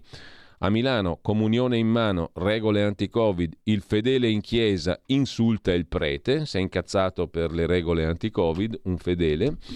Mentre eh, lasciamo il giorno andiamo a vedere il mattino di Napoli. Il mattino di Napoli mette in primo piano la convention di Taranto con Michele Emiliano che ha insultato Giorgia Meloni, o meglio Giorgia Meloni si è sentita insultata eh, ieri eh, da Emiliano perché ha detto qui non passeranno, devono sputare sangue quelli della destra, ha detto il presidente della Puglia, già magistrato. Carta per il Sud, il Partito Democratico sfida 5 Stelle e Salvini, patto di Enrico Letta con Emiliano e con De Luca, il presidente della Campania. Dal mattino al messaggero, il quotidiano romano, sempre di Caltagirone come il mattino, si occupa della Questione degli aiuti, aiuti extra solo dopo il voto. Palazzo Chigi non prevede ulteriori misure dopo il decreto aiuti da 12 miliardi già annunciato. È compito del prossimo governo, dice il governo attuale. Il decreto aiuti non si tocca, non ci saranno ulteriori misure dopo i 12 miliardi già annunciati. E poi la notizia che abbiamo eh, citato prima, pensionati italiani nei paradisi fiscali, arriva la stretta dell'INPS sulle pensioni all'estero. L'INPS accende i fari, come si suol dire, sulle mete più gettonate dagli italiani che decidono di spostarsi fuori dall'Italia una volta conclusa l'attività lavorativa. Partiranno dopodomani i controlli INPS che paga l'INPS 326.000 pensioni all'estero in circa 165 paesi, stando ai dati del 2021 per un importo che sfiora un miliardo e 400 milioni di euro. I, I numeri sono triplicati in pochi anni. Da Lisbona a Tunisi, ecco dove l'assegno pensionistico vale quasi il doppio che non rimanendo in Italia. Dal Portogallo alla Spagna alla Tunisia fino all'Australia i paradisi fiscali dove la pensione degli italiani residenti vale praticamente il doppio. Chiamalo stupido il pensionato che va in un posto dove la pensione vale il doppio. Dal tempo passiamo a Repubblica. Repubblica apre con gli ucraini alle porte della Russia, il caro energia, il governo prepara incentivi per produrre più gas e poi Meloni che attacca l'Unione Europea. È finita la pacchia, ha detto Giorgia Meloni in piazza. Il silenzio di Salvini, scrive Ezio Mauro, già direttore di Repubblica. Si può andare al governo divisi sulla questione più rilevante del momento, cioè la guerra dopo l'invasione russa dell'Ucraina, la contesa tra Cremlino e Occidente, le sanzioni, la risposta dell'Unione Europea, gli aiuti dell'Italia alla resistenza ucraina? Incredibilmente si può. Salvini se ne sta zitto. E lasciamo la prima pagina di Repubblica per dare un'occhiata anche alla stampa di Torino. La stampa apre con gli ucraini al confine russo e Macron che chiama Putin. Il servizio stampa del Cremlino ha sottolineato che la telefonata è avvenuta su iniziativa francese. Nel momento più difficile per l'andamento della guerra i russi ci tengono a precisare che non hanno bisogno di parlare né di consultarsi con nessuno. Parigi spinge per un negoziato via le armi dalla centrale nucleare di Zaporizhia a rischio di incidente nucleare, dice Macron che chiama Putin. Sempre dalla prima pagina della stampa, Letta contro Meloni. Sei una maschilista, ha detto Enrico Letta a Giorgia Meloni, e lei attacca l'Unione Europea. È finita la pacchia, ha detto Giorgia Meloni da Milano. La scuola, il merito e il desiderio salgano in cattedra insieme ai nostri professori, reclama lo psicoterapeuta Massimo Recalcati. La scuola italiana riapre senza mascherine, senza distanziamento, senza più angosce. E poi Lujin, siriana, sorride dalla fotoprofilo WhatsApp di sua mamma, quel sorriso non c'è più, morta di sete in mare. Così l'Europa ha spento il sorriso della mia Lujin, dice la mamma, che l'ha portata in questo bel viaggio pericoloso, mentre sempre dalla prima pagina della stampa di Torino, la fatica delle madri non si può raccontare al Tribunale dei Giusti, Asia Neumann Dayan, mi sono svegliata ieri con un plotone di gente che voleva mandarmi gli assistenti sociali.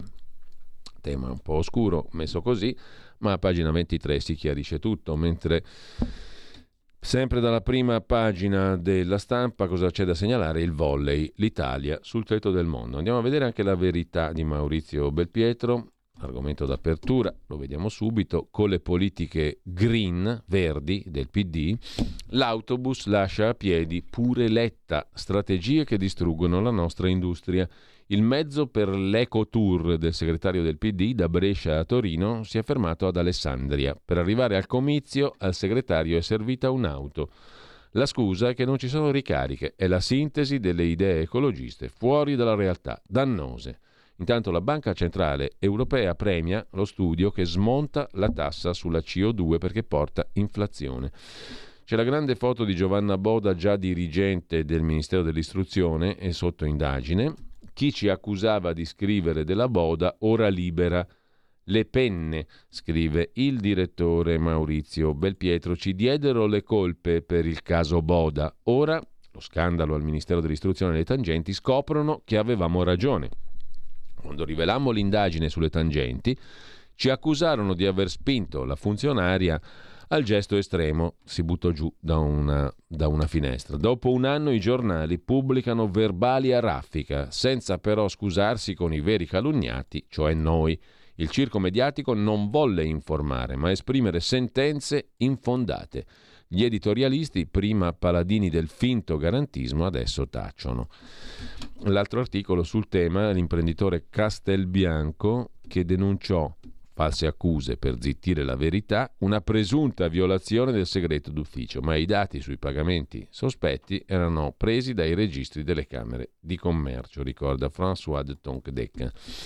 In primo piano anche il pezzo di Fabio Amendolara, sette musei su dieci sono a rischio di chiusura, lo denuncia il sindacato USB dei beni culturali, mancano 5.000 vigilanti, oltre a bibliotecari, archeologi impiegati. Franceschini, ministro già nel 2014, verso ulteriori fallimenti. Non bastava il flop della Netflix italiana, la Netflix pubblica. Franceschini, ministro per la prima volta nel 2014 ed ecco l'eredità, ticket più cari e vari flop. Una app succhiasoldi che doveva essere la Netflix eh, italiana e l'incapacità di gestire i fondi del PNRR per rimuovere le barriere architettoniche. A ciò si aggiunge la denuncia dei sindacati. A rischio chiusura 7 siti su 10. In difesa del mattone, Laura della Pasqua, casa e catasto sono quasi esclusi dalle promesse agli elettori. Dopo una lunga discussione sulla riforma del catasto, scrive la verità, i programmi elettorali toccano questo tema soltanto di striscio. Eppure scadono le agevolazioni ai mutui dei più giovani, le famiglie sono in crisi con le bollette alle stelle e il mercato degli affitti è sempre più in difficoltà per gli aumenti dei costi. Confedilizia fa notare che la politica non deve più spingere a comprare immobili chi non è in condizione di pagarli. E ancora in primo piano sulla verità parla Giulio Tremonti, Bruxelles vede la realtà quando le è crollata addosso e le interviste del lunedì. Giordano Bruno Guerri, Giancarlo Cesana, Dario Giacomini, lo vediamo tra poco. A chiudere il dizionario, anzi la storia di Silvana De Mari, se l'etica è smarrita, leggiamo un classico come l'Edipore per riscoprire il significato dell'etica. Mario Giordano si domanda perché Franco Locatelli, presidente del Consiglio Superiore di Sanità, insiste con la campagna vaccinale. Detto questo, vediamo le interviste rapidamente. C'è anche Marco Rizzo, intervistato da Fabio Dragoni sulla verità di oggi. Marco Rizzo, candidato nelle liste di Italia Sovrana e Popolare. Parla del PD, un partito di banche, finanza e zona traffico limitato, ZTL. Conte ha detto delle cose e poi ha fatto il contrario. Calenda, espressione della globalizzazione che combatto. Sono di sinistra, credo nell'Italia sovrana e popolare. I sondaggi sbagliano e noi ce la faremo a superare il 3% di sbarramento il politicamente corretto e la sostituzione della storia hanno rotto. Gorbaciov, roba nostra e ci ha tradito. No a Green Pass e a obbligo vaccinale, dice Marco Rizzo.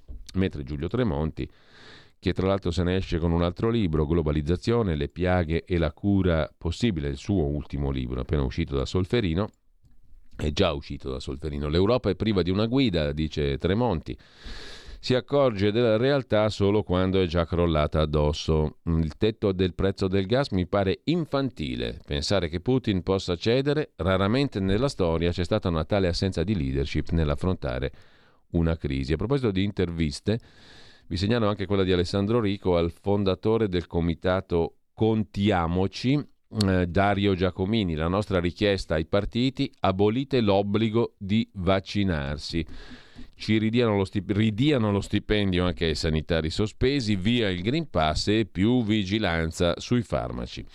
Mentre, sempre in tema di interviste, c'è anche l'intervista al presidente di Confedilizia, Giorgio Spaziani Testa, serve uno shock, meno tasse, tutela ai proprietari affitti liberi, la politica non deve spingere a comprare immobili anche chi non è in condizione poi di pagarli.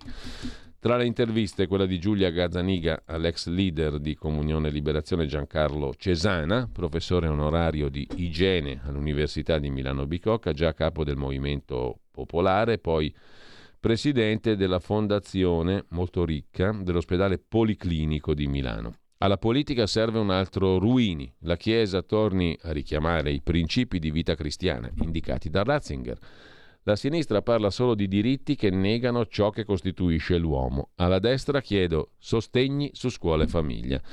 Vedo una dialettica tra chi vuole cambiare il mondo con le ideologie e chi vuole rispettare le proprie origini. Se non sai da dove vieni, non sai dove vai.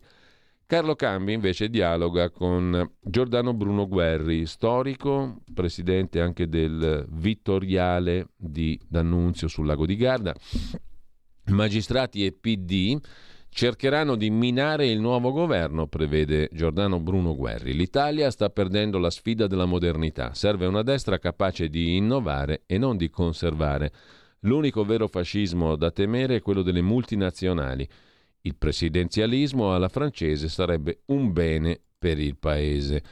Me ne frego era il motto degli arditi di Fiume, diventato fascistissimo, ma coniato da un genio che fascista non era, ne abbiamo discusso per tre giorni, durante la settimana d'Annunziana finita a Pescara per concludere con il contributo dei massimi storici che Gabriele D'Annunzio non fu fascista, dice in apertura di chiacchierata Giordano Bruno Guerri a Carlo Cambi sulla verità di oggi. Dalla verità poi c'è da segnalare ancora l'intervista a Domenico Blasi, coordinatore settori beni culturali del sindacato USB. Furti aumentati per i tagli al personale, si fanno pochi concorsi anche nel settore dei beni culturali, ministro Franceschini. Mancano 5.000 vigilanti, oltre a bibliotecari, tecnici, archeologi, impiegati e 7 siti museali su 10 rischiano la chiusura e solo grazie ai dipendenti rimasti se restano aperti, troppi tagli al personale. Una roba bella per concludere dalla verità di oggi, Gemma Gaetani sul gelato. Gelato che passione, il dolce più amato dell'estate è frutto di una lunga storia che parte dal ghiaccio tritato, passa dal sorbetto, arriva al cono. Ci manca da vedere ancora Libero. La prima pagina di Libero di quest'oggi si occupa delle squadracce rosse. Compagni che menano l'assalto al gazebo leghista a Marina di Carrara è solo l'ultimo caso. Da Torino a Palermo la mappa delle violenze democratiche. Meloni a Milano dice basta sussidi, la pacchia europea è finita, la pacchia dell'Unione Europea. Sono miliardari ma si comportano come poveracci è il pezzo di Alessandro Sallusti su Francesco Totti, Ilari Blasi, Aldo Cazzullo, il Corriere della Sera.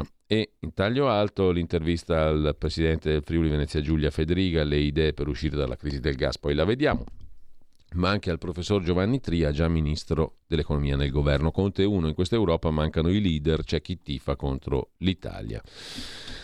Letta resta a piedi, per l'Ecotour il furgone elettrico si è scaricato, brutta pubblicità per eh, il furgone elettrico di Letta, gli ucraini invece avanzano ancora e Putin scrive Mirko Molteni si lamenta con Macron. Le vostre armi fanno stragi, dice lo zar al telefono. Boom di suicidi tra i giovani, cosa li rende così fragili? Cerca di indagarlo Antonio Socci. Luca Beatrice chiude la prima pagina di Libero, il manuale per diventare un intellettuale di destra, consigli preelettorali. Con ciò abbiamo visto anche Libero. Facciamo in tempo a vedere adesso molto rapidamente Affari e Finanza di Repubblica, eh, il settimanale economico di Repubblica. La caccia agli extra profitti è il titolo d'apertura, i giganti dell'energia come Eni, 7 miliardi e 400 milioni in sei mesi, grazie alla corsa dei prezzi fanno utili a palate.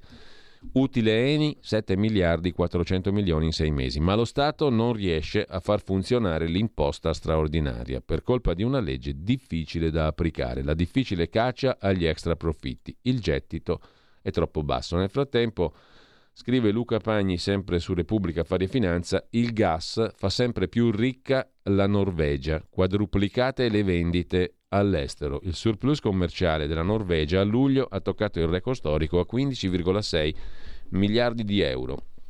I proventi degli idrocarburi alimentano il fondo sovrano, primo al mondo per asset in gestione, scrive Repubblica Affari e Finanza. Altro articolo sul caro energia che frena le costruzioni, a rischio anche le gare del famoso PNRR. Dopo l'aumento dei costi dei materiali legato al super bonus, l'impennata di gas ed elettricità mette in crisi i conti delle aziende. Federica Brancaccio, presidente dell'ANCE, dice le compensazioni vanno a rilento, molte imprese sono in sofferenza, scrive Repubblica Affari e Finanza. Il quarto articolo degno di nota è dedicato allo smart working per risparmiare sugli spazi e sulle bollette. Il lavoro da remoto ha un bacino potenziale di 8 milioni di persone e ora, dopo Covid, le aziende cominciano a considerarlo come strumento per tagliare i costi, soprattutto quelli dell'energia, ma i lavoratori chiedono compensazioni per le spese casalinghe.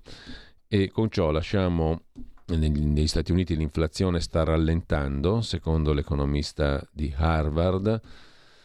Eh, Raffaella Sadun, ehm, laurea alla Sapienza di Roma, master a Barcellona, eccetera, eccetera, ora ad Harvard, eh, intervistata dalla Repubblica Affari e Finanza. Vediamo anche velocemente se c'è qualcosa di interessante sull'economia del Corriere della Sera, che anch'esso in uscita come tutti i lunedì.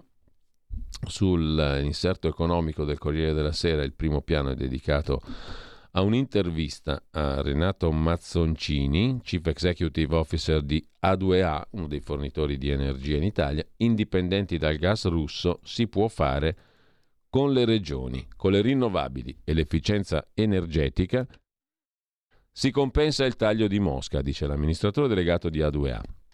L'Italia può realisticamente aumentare il livello di autonomia energetica sfruttando le proprie materie prime, acqua, sole, vento, senza dimenticare il recupero dei rifiuti, ma serve l'impegno dei territori, cioè la collaborazione appunto con le regioni. Sul biometano il potenziale di 6,3 miliardi di metri cubi contro i 200 milioni attuali. È l'8% del consumo nazionale. È fattibile quintuplicare anche la produzione di energia solare, raddoppiare quella eolica e aumentare del 20% quella idroelettrica, dice il numero 1 di A2A. Con ciò lasciamo anche gli inserti economici del lunedì. E adesso andiamo a vedere, torniamo anzi a, a, scorrere gli articoli principali che abbiamo citato prima. Tra gli articoli interessanti di oggi, il pezzo del professor Paolo Natale, politologo della Statale di Milano e collaboratore degli Stati Generali.com, la testata online diretta da Jacopo Tondelli, dove eh, il professor Natale si occupa della sfida vincente del centrodestra. In che termini? Si è sottolineato spesso, scrive Natale, come i sondaggi possano portare a due evidenti anomalie nel comportamento degli attori politici, la sondomania e la sondocrazia. La prima distorsione può essere descritta come l'incapacità di molti decisori politici e sociali di prendere decisioni rilevanti senza l'ausilio di un preventivo sondaggio. Sondomania. La sondocrazia invece è legata al perverso comportamento di chi si lascia guidare non da scelte razionali quanto dall'opinione pubblica certificata da sondaggi. Sondomania e sondocrazia sono aspetti evidenti del bisogno di sondaggio, ma non è soltanto per questo che i risultati delle indagini demoscopiche sono diventati così rilevanti.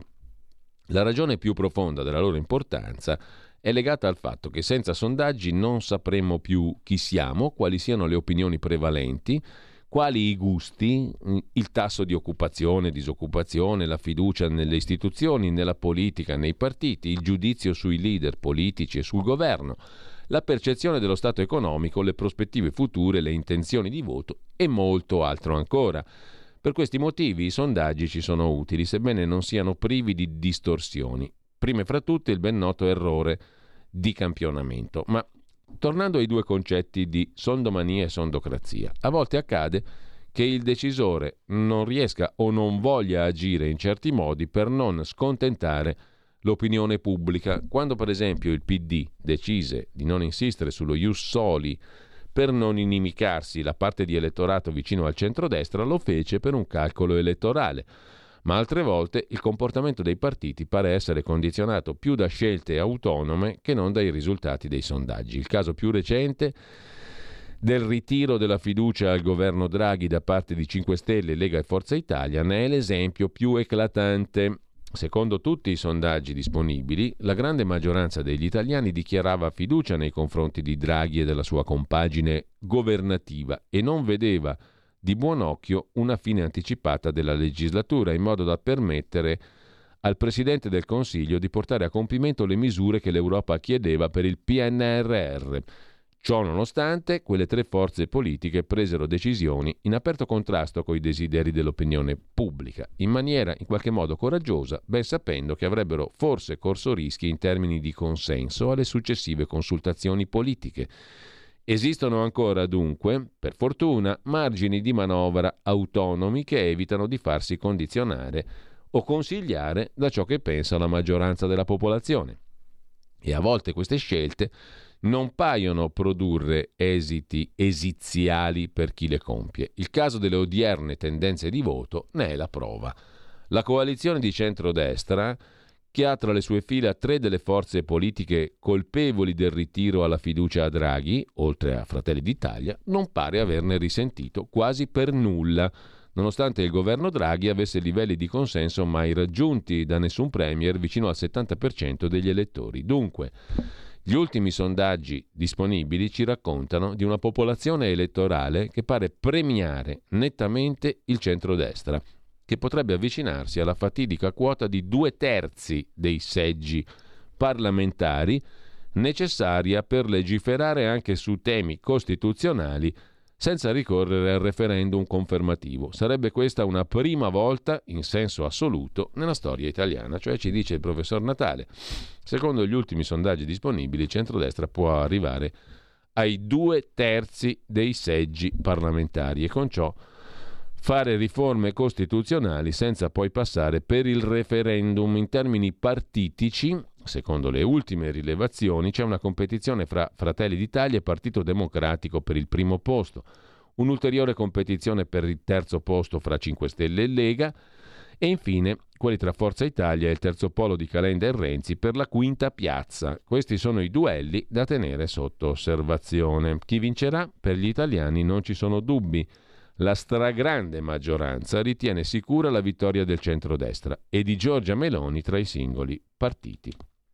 Con ciò lasciamo Paolo Natale e andiamo invece a Start Magazine dove vi dicevo c'è un bel pezzo di Marco Dell'Aguzzo sulle misure previste dagli altri stati per contrastare l'aumento delle bollette energetiche. Gli stati membri dell'Unione Europea, ma anche il Regno Unito, hanno annunciato misure per limitare l'impatto degli alti prezzi dell'energia sugli utenti domestici e sulle imprese. La crisi riguarda principalmente il gas naturale usato anche per produrre elettricità, le cui forniture provenienti dalla Russia sono scarse da circa un anno e potrebbero azzerarsi. La politica energetica è responsabilità dei singoli paesi dell'Unione, precisa su Start Magazine Marco Dell'Aguzzo.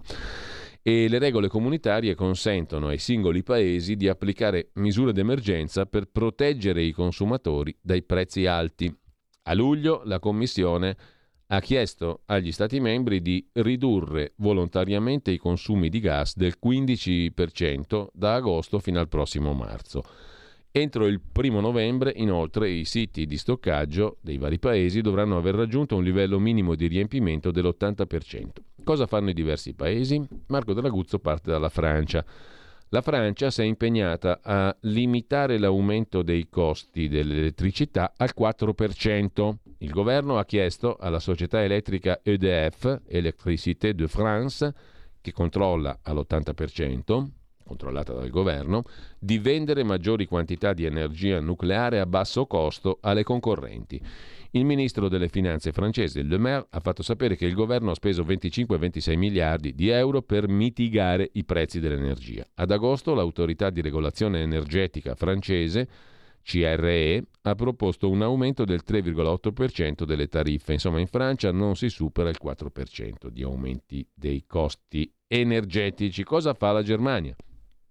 In Germania i lavoratori che pagano l'imposta sul reddito riceveranno una detrazione di 300 euro per compensare i prezzi dell'energia. Le famiglie con uno o più figli riceveranno un bonus di 100 euro per figlio che raddoppia per quelle con reddito basso.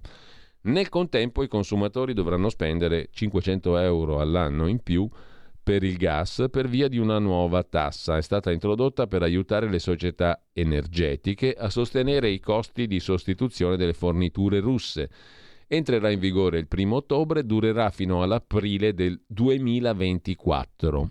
Nei prossimi anni il governo tedesco stanzierà 12-13 miliardi all'anno per sovvenzionare la ristrutturazione degli edifici e migliorarne la classe energetica e il cancelliere Scholz ha detto di recente che la Germania spenderà 65 miliardi in misure per tutelare i consumatori e le imprese dall'aumento dell'inflazione legato all'energia. Cosa fa la Spagna?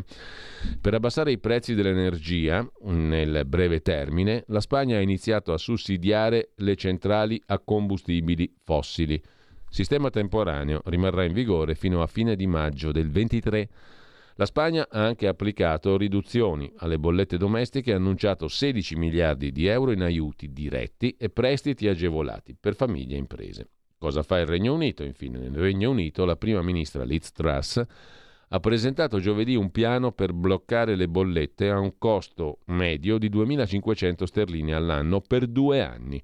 La misura verrà finanziata dal governo attraverso un maggiore ricorso al credito e prevede il trasferimento alle società fornitrici di energia di 150 miliardi di sterline dai fondi dei contribuenti, che serviranno a compensare la differenza tra il prezzo pagato da queste aziende per acquistare l'energia all'ingrosso e il prezzo massimo al consumo stabilito dalle autorità.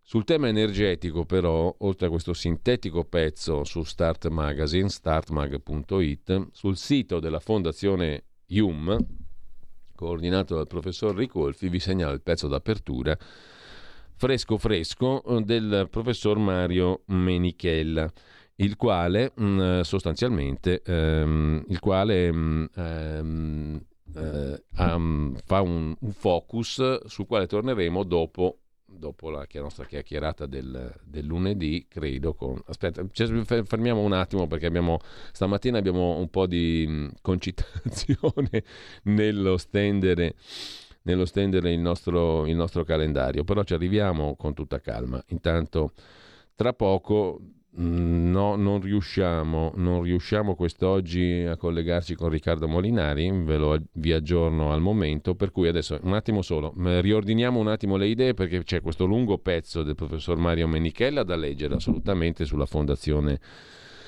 sulla fondazione, sul sito della fondazione IUM eh, e, e, poi, e poi ci, ci, ci, fermiamo un attimo adesso e poi vi dico anche cosa succede dopo, dopo alle 10.40, cosa ci ascoltiamo in primo luogo. Mm? Calma, calma perché mm, insomma, bisogna rimettere a posto le idee. Ci mettiamo pochissimo, ve lo, ve lo garantisco.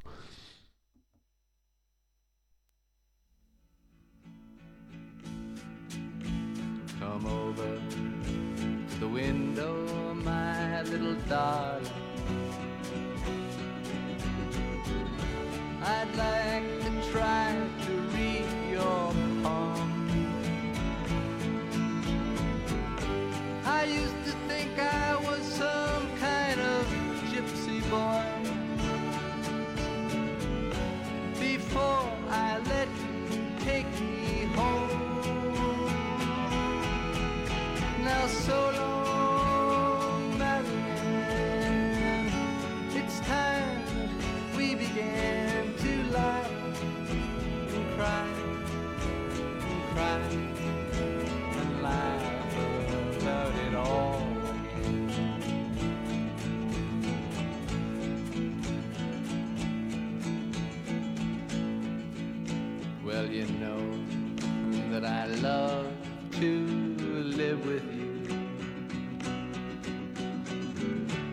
you make me forget so very much.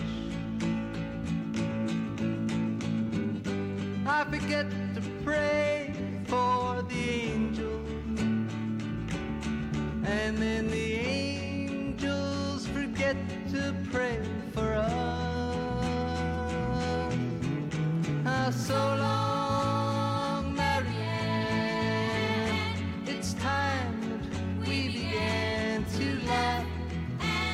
Cry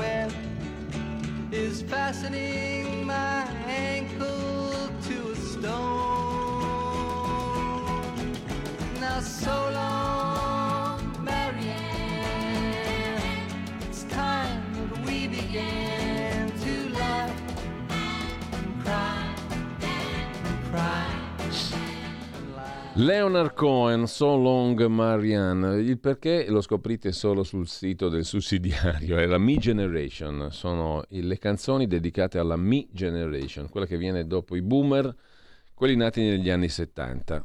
Perché non si sa. Abbiamo scelto questo oggi sulla base dello spunto che ci ha oggi fornito il sito del sussidiario.net. Noi invece torniamo adesso a questo lungo pezzo sul sito fondazioneium.it firmato da Mario Menichella, cercheremo di averlo di nuovo con noi, ne abbiamo parlato qui in questa radio tanto tempo fa a proposito di Lockdown energetico. Secondo il professor Menichella, assolutamente per questo autunno-inverno avremo un lockdown energetico. Da un lockdown all'altro, si potrebbe dire. L'invasione russa dell'Ucraina, sostiene Menichella, che cita Dan Brown, niente meno. Nei momenti di pericolo non esiste peccato più grave dell'inerzia.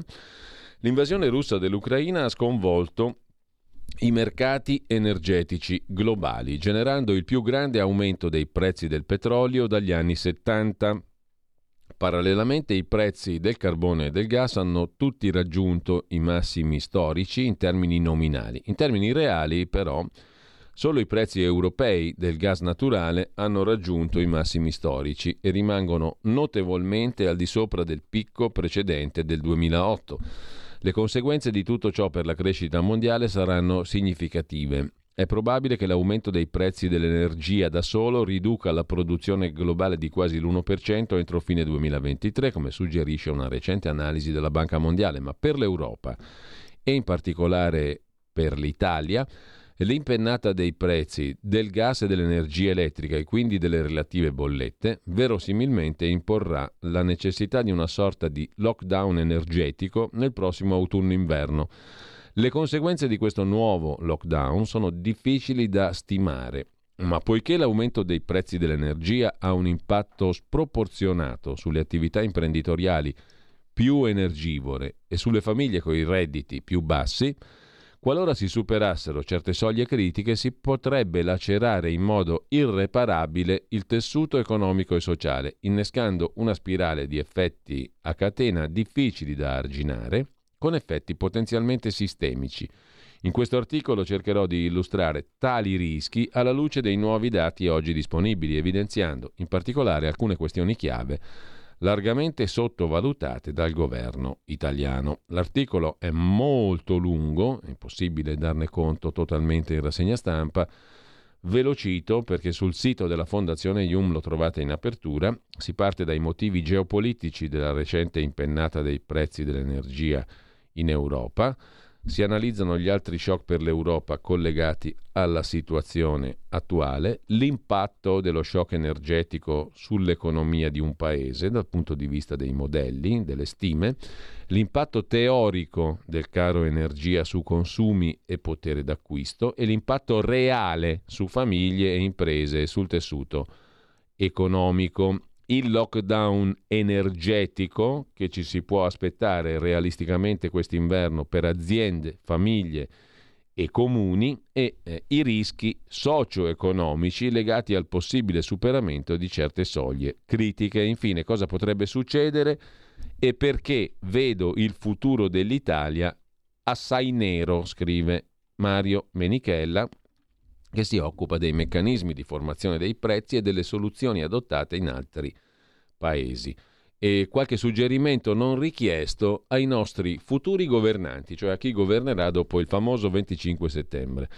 Tra l'altro adesso siamo in grado anche di fare un calendarietto della mattinata. In mattinata alle 10.40, oggi ascolterete la piazza di Giorgia Meloni di ieri, interviste da me raccolte, a campione assolutamente casuale, a colpo d'occhio, diciamo così, eh, e mm, prima e dopo il comizio, alcune prima, alcune dopo il comizio di Giorgia Meloni ieri in piazza Duomo.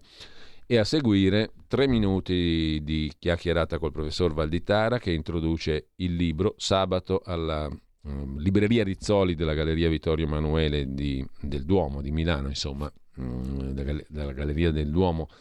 Abbiamo mm, eh, ascoltato il professor Valditare, il professor Amadori, Matteo Salvini stesso, l'avete sentito, è andato in onda in diretta, la presentazione del manifesto programmatico, il libro è l'Italia che vogliamo e poi a seguire una conversazione, credo molto interessante, con il presidente della giunta regionale lombarda, Attilio Fontana, nell'ultima parte della mattinata dalle 11.25 circa fino a a mezzogiorno. Uh, intanto dicevo uh, qualche suggerimento non richiesto ai nostri futuri governanti per chiudere il pezzo del professor Menichella sul sito della Fondazione IUM. Vi consiglio di leggerlo perché è comunque assai documentato e stimolante. Mentre tra le cose da leggere c'è anche l'articolo di Giuseppe Liturri su Start Magazine nella settimana che ha portato a un rialzo dei tassi da parte della Banca Centrale Europea, vorremmo sbagliarci, ma sentiamo proprio puzza di metodo Juncker, che deve il proprio nome a quanto l'ex presidente della Commissione europea Juncker dichiarò nel 99 al periodico tedesco Der Spiegel. Cosa diceva Juncker? Noi prendiamo una decisione in una stanza, poi la mettiamo sul tavolo e aspettiamo di vedere cosa succede. Se non provoca proteste o rivolte, è perché la maggior parte delle persone non ha idea di ciò che è stato deciso e allora noi andiamo avanti passo passo fino al punto di non ritorno. Bello il metodo Juncker. In questo caso ci riferiamo agli acquisti di titoli pubblici da parte della Banca Centrale Europea. In che cosa succederà? Tutte le incognite della BCE sui titoli di Stato. Se si perde l'ombrello della Banca Centrale Europea, sono dolori, specialmente per paesi come l'Italia.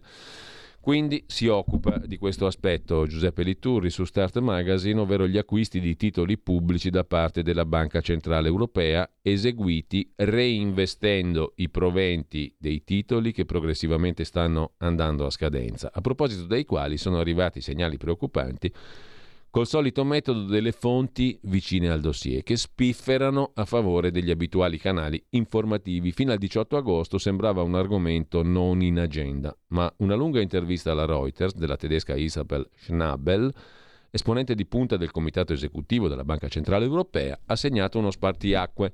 Schnabel, alla domanda se in occasione del prossimo Consiglio fosse giunto il momento di discutere dei reinvestimenti, non solo non ha espresso un netto no, ma ha pure aggiunto che non è escluso che qualche collega sollevi la questione. La frase lasciata cadere in metodo Juncker è stata poi ripetuta il 25 agosto in un altro lancio d'agenzia in cui si citano quattro fonti confidenziali che hanno confermato che per ora ha priorità il rialzo dei tassi, ma che la riduzione del bilancio della BCE sarà il prossimo passo. La vicenda è stata ripresa anche dal Financial Times. Non si tratta di tecnicismi, sottolinea Liturri, ma è fondamentale questa questione per comprendere quale sarà il sostegno offerto dalla Banca Centrale Europea al mercato dei titoli pubblici e dei nostri BTP nei prossimi mesi. Se la Banca Centrale Europea, oltre a smettere di acquistare come è avvenuto prima a marzo e poi a giugno, addirittura riversasse, rivendesse decine di miliardi di titoli di Stato italiani sul mercato, noi saremmo davvero in difficoltà. Hai voglia lo spread e tutto il resto. Come sale. Non è una questione di lana caprina o, di tecnici questa, è una questione politica essenzialmente importantissima. Cioè, puoi vedere che dopo le elezioni, se la Banca Centrale Europea vende titoli di Stato, il nuovo governo si trova in grandissima difficoltà e si scatena la tempesta dello spread un'altra volta, non è una cosa stupida quella o comunque irrilevante, anzi è centralissima questa questione perché ha a che fare direttamente con la nostra stabilità, il nostro benessere e le nostre saccocce anche oltretutto. Sul sito del sussidiario.net vi segnalo invece il pezzo che abbiamo nominato prima, quello di Giuseppe Pennisi, che ci riporta su questa questione. Un tetto, uno scudo che nascondono tante insidie per l'Italia, su due questioni per la verità. La Banca Centrale Europea e lo scudo antispread, stessa questione affrontata da Liturri, e dall'altra parte il tetto al prezzo del gas. Sono due questioni da tenere strettamente sotto controllo.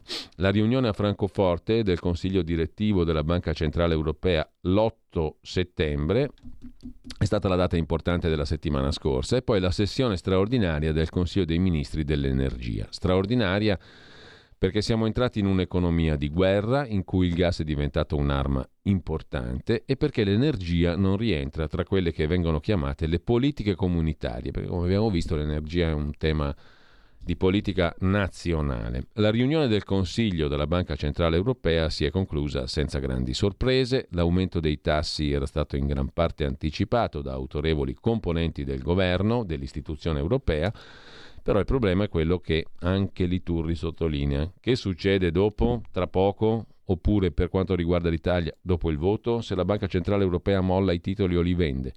Hai idea di quanto sale lo spread? Della simpatica ministra della salute britannica, abbiamo già detto, Therese Coffey, ministro che fuma il sigaro, che è grassa, che beve alcolici, per di più è cattolica e antiabortista, Pensa un po', mentre a proposito di salute c'è questa bella mappa, bella, bella si fa per dire, questa mappa anzi della salute in Italia, ipertensione, diabete, obesità, colesterolo alto sono i rischi per la salute più comuni, anche se non tutti gli italiani ne sono colpiti allo stesso modo. Per esempio ci sono regioni dove il tasso di ipercolesterolemia è più alto rispetto ad altre, o aree del paese con percentuali molto elevate di persone che fanno eccessivo uso di alcol e di fumo. In generale la regione più esposta ai fattori di rischio è la Campania. La più sana sarebbe la Liguria, secondo questa classifica regione per regione che fa il sito truenumbers.it delle varie patologie principali, ipertensione, colesterolo e diabete. C'è un grafico che mostra la percentuale di persone affette da ipertensione, colesterolo alto e diabete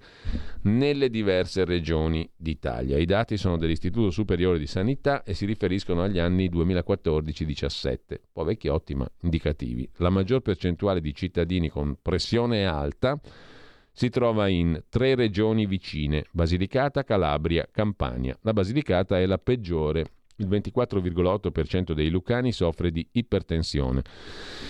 Meglio di tutti Bolzano, solo il 14,7%, bene anche Val d'Aosta e Liguria e qui appare la distanza tra nord e sud. Le regioni meridionali superano quasi tutte la media della pressione troppo alta, segno di eccessivo uso di sale o di minori controlli. Sul colesterolo le differenze tra regioni aumentano. Il 29% abbondante dei sardi presenta rischi per la salute a causa di ipercolesterolemia. Vengono poi Molise, Marche, Emilia, Romagna, tutte con più del 27% di persone col colesterolo alto. I pugliesi sono quelli messi meglio, invece, con il 17% soltanto di ipercolesterolemia e poi campani e calabresi. Che sia la dieta mediterranea, il diabete sembra essere decisamente tra le malattie più diffuse al sud è un altro dato. Le malattie più diffuse sono sovrappeso, obesità, fumo, alcol. E lo sono eh, sovrappeso e obesità soprattutto nel caso della Campania, che è la prima regione per percentuale di persone sovrappeso, ben il 37%, e di persone obese, 14%. Vengono poi Basilicata e Molise, e Abruzzo, Sardegna e Puglia. Ancora una volta a vincere la palma di popolazione più in forma gli altoatesini con solo il 25% di persone sovrappeso. Se volete poi eh, scoprire altre curiosità dal punto di vista della salute, il sito è truenumbers.it. Dicevamo prima, e questo dato comunque ha una sua grande importanza, che bisogna essere molto attenti alle patologie cardiovascolari. Ammazzano il doppio della Covid, di quanto ha ammazzato la Covid nei due anni di cosiddetta pandemia. Ce lo certificano anche i dati che fornisce in questo caso la Gazzetta di Modena.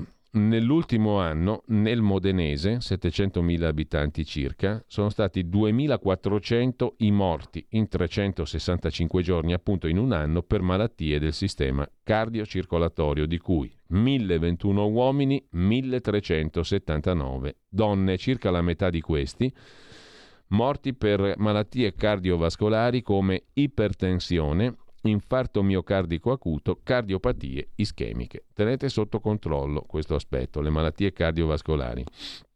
Eh, tra le cose che citavamo oggi, eh, un attimo soltanto che ci arriviamo, risfogliando da capo gli articoli di cui ci siamo occupati, c'è il bel pezzo sulla nuova bussola quotidiana di Gianandrea Gaiani, direttore di analisi difesa.it, su cosa faranno i russi dopo la sconfitta di Kharkiv. Anche Gaiani, come Quirico, come altri, crede che la sconfitta dei russi a Kharkiv possa aprire la strada a una guerra molto più pesante, se non guerra totale, insomma comunque un allargamento del fronte bellico, con un'operazione condotta con brigate leggere, altamente mobili e unità meccanizzate appoggiate dal robusto supporto di artiglieria, l'esercito ucraino ha sfondato le linee russe sul fronte settentrionale.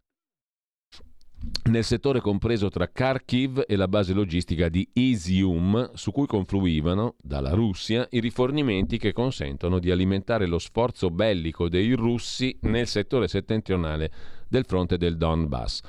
L'offensiva ucraina ha colto di sorpresa i comandi russi e guarnigioni molto deboli composte da uomini della Guardia Nazionale russa lasciate a presidiare, con un paio di battaglioni, 50 km di fronte dopo il ritiro di unità di prima linea per rinforzare il fronte sud.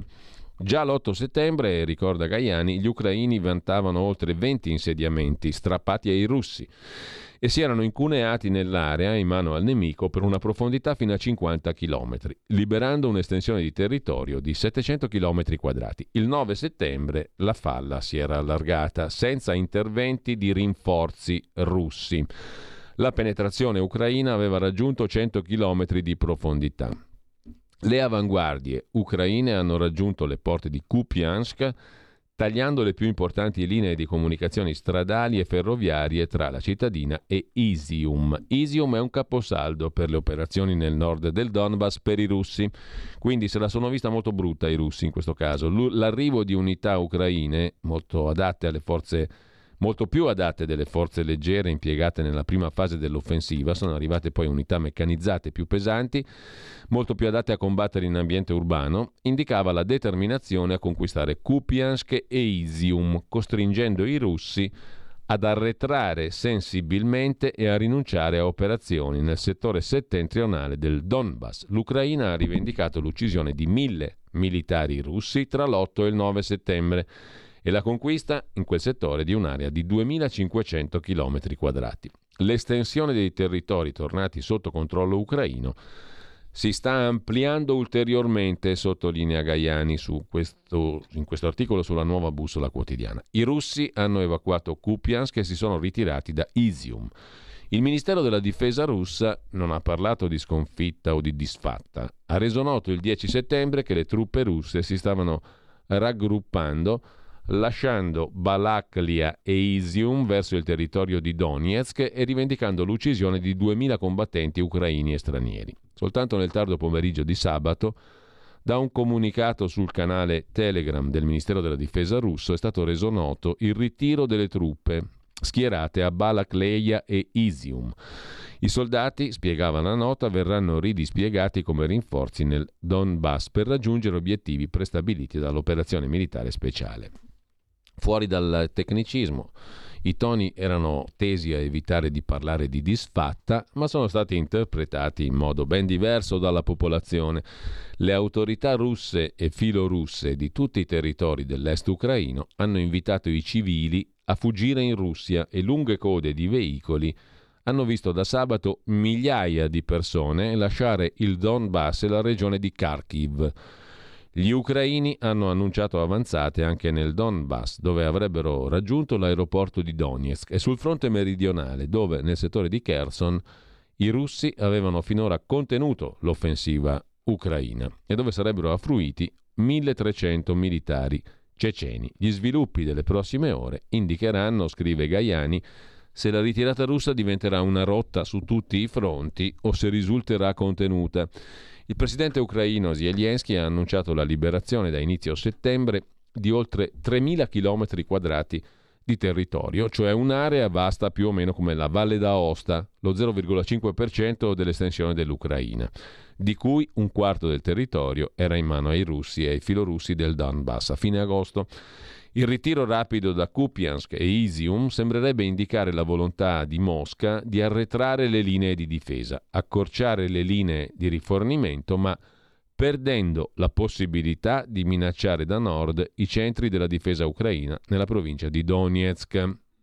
Se le fonti ufficiali di Mosca puntano a negare la disfatta, sui canali social russi e delle repubbliche di Donetsk e Luhansk sono piovute critiche esplicite ai comandanti russi e alla gestione delle operazioni in Ucraina. Si lamenta una costante carenza di truppe che limita o rallenta i successi nelle offensive e lascia settori scoperti alla mercé dell'iniziativa di un nemico le cui capacità risultano irrub- irrobustite, specie alla luce del supporto crescente dei paesi dell'Alleanza Atlantica della Nato. Il problema è noto fin dall'avvio dell'operazione speciale in Ucraina, ma è apparso in tutta la sua gravità in queste settimane e, prosegue Gaiani, non si può escludere che la preannunciata controffensiva ucraina a sud fosse in realtà un grande diversivo per assorbire forze russe da altri settori. Il supporto anglo-americano dei paesi della Nato alle operazioni nel settore di Isium è stato molto rilevante, non solo sotto il profilo degli armamenti e dell'intelligence, che ha permesso di individuare i punti deboli delle linee russe, ma anche nell'organizzazione di brigate molto mobili per condurre operazioni di penetrazione in profondità in territori nemici scarsamente presidiati. Rimane però inspiegabile, sottolinea Gian Andrea Gaiani in questo articolo di analisi militare sul fronte ucraino-russo sulla nuova bussola quotidiana, rimane inspiegabile la ragione per cui su un fronte di 50 km i russi abbiano mantenuto un numero così limitato di forze e perché dopo lo sfondamento la Russia non abbia inviato rinforzi per tappare la falla, anche perché molte unità militari presenti nei territori russi erano a ridosso del confine. Forse non a caso il presidente Zelensky pur celebrando la vittoria, ha ribadito che la Russia spera di spezzare la resistenza ucraina in inverno, contando sui problemi di riscaldamento e su un indebolimento del sostegno occidentale all'Ucraina a causa dell'aumento dei prezzi dell'energia in Europa. La vittoria militare consolida Zelensky nel momento in cui le forti perdite subite sui fronti del Donbass nella testa di ponte oltre il fiume Hinluetz nel sud sembravano mettere a dura prova la sua linea politico-strategica di riconquista dei territori perduti. Inoltre Zelensky ha potuto presentare i risultati della controffensiva al segretario di Stato statunitense Blinken e al primo ministro polacco Morawiecki, non a caso in visita a Kiev in questi giorni. Nelle prossime ore, conclude Gian Andrea Gaiani, sarà possibile prendere in considerazione l'entità completa della sconfitta russa e l'impatto che avrà sulle operazioni nel Donbass e sul fronte meridionale. Un ennesimo ritiro indicherebbe la necessità russa di accorciare il fronte. La sconfitta potrebbe determinare pesanti conseguenze a Mosca, ma potrebbe imporre anche cambiamenti nel modo in cui la Russia affronta questa guerra finora combattuta con forze insufficienti. La priorità di ridurre le perdite e il numero di militari impegnati si è rivelata un limite fin dall'inizio del conflitto. Se il Cremlino ha finora puntato a condurre l'operazione speciale limitandone l'impatto sulla popolazione e l'economia, Dopo la sconfitta di queste ore si creerebbero le condizioni, ipotizza Gaiani, per almeno due sviluppi. Da un lato il crollo della fiducia nella dirigenza politico-militare, dall'altro il rafforzamento del richiamo patriottico alla riscossa. Questo potrebbe favorire l'invio di truppe fresche da altre regioni della Federazione russa, la mobilitazione dei riservisti, arruolamenti allargati, non più su base volontaria, e magari la mobilitazione generale, che renderebbe però impossibile a quel punto definire, non definire più guerra quella in corso in Ucraina. Uno sviluppo che risulterebbe giustificato dal sempre più pesante ruolo giocato sui campi di battaglia da Stati Uniti, Gran Bretagna, Polonia e altre nazioni dell'Alleanza Atlantica. Conclude Gaiani e poi ci fermiamo un attimo, pur senza prendere in esame l'impiego di armi nucleari tattiche il combinato tra la sconfitta di queste ore da parte della sconfitta russa, il marcato coinvolgimento militare dei paesi della Nato e le sanzioni economiche imposte dall'Occidente, tutto ciò potrebbe costituire in Russia il collante ideale per innalzare il livello di mobilitazione contro un nemico che a questo punto non può essere solamente l'Ucraina, ma l'intero Occidente. Insomma, non è un paradosso. Questa sconfitta o questa prospettiva di sconfitta potrebbe generare una guerra ancora più ampia. Mm?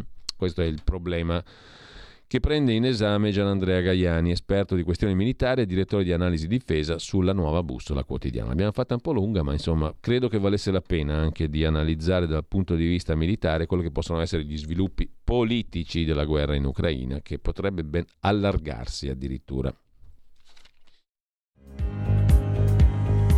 Avete ascoltato la rassegna stampa.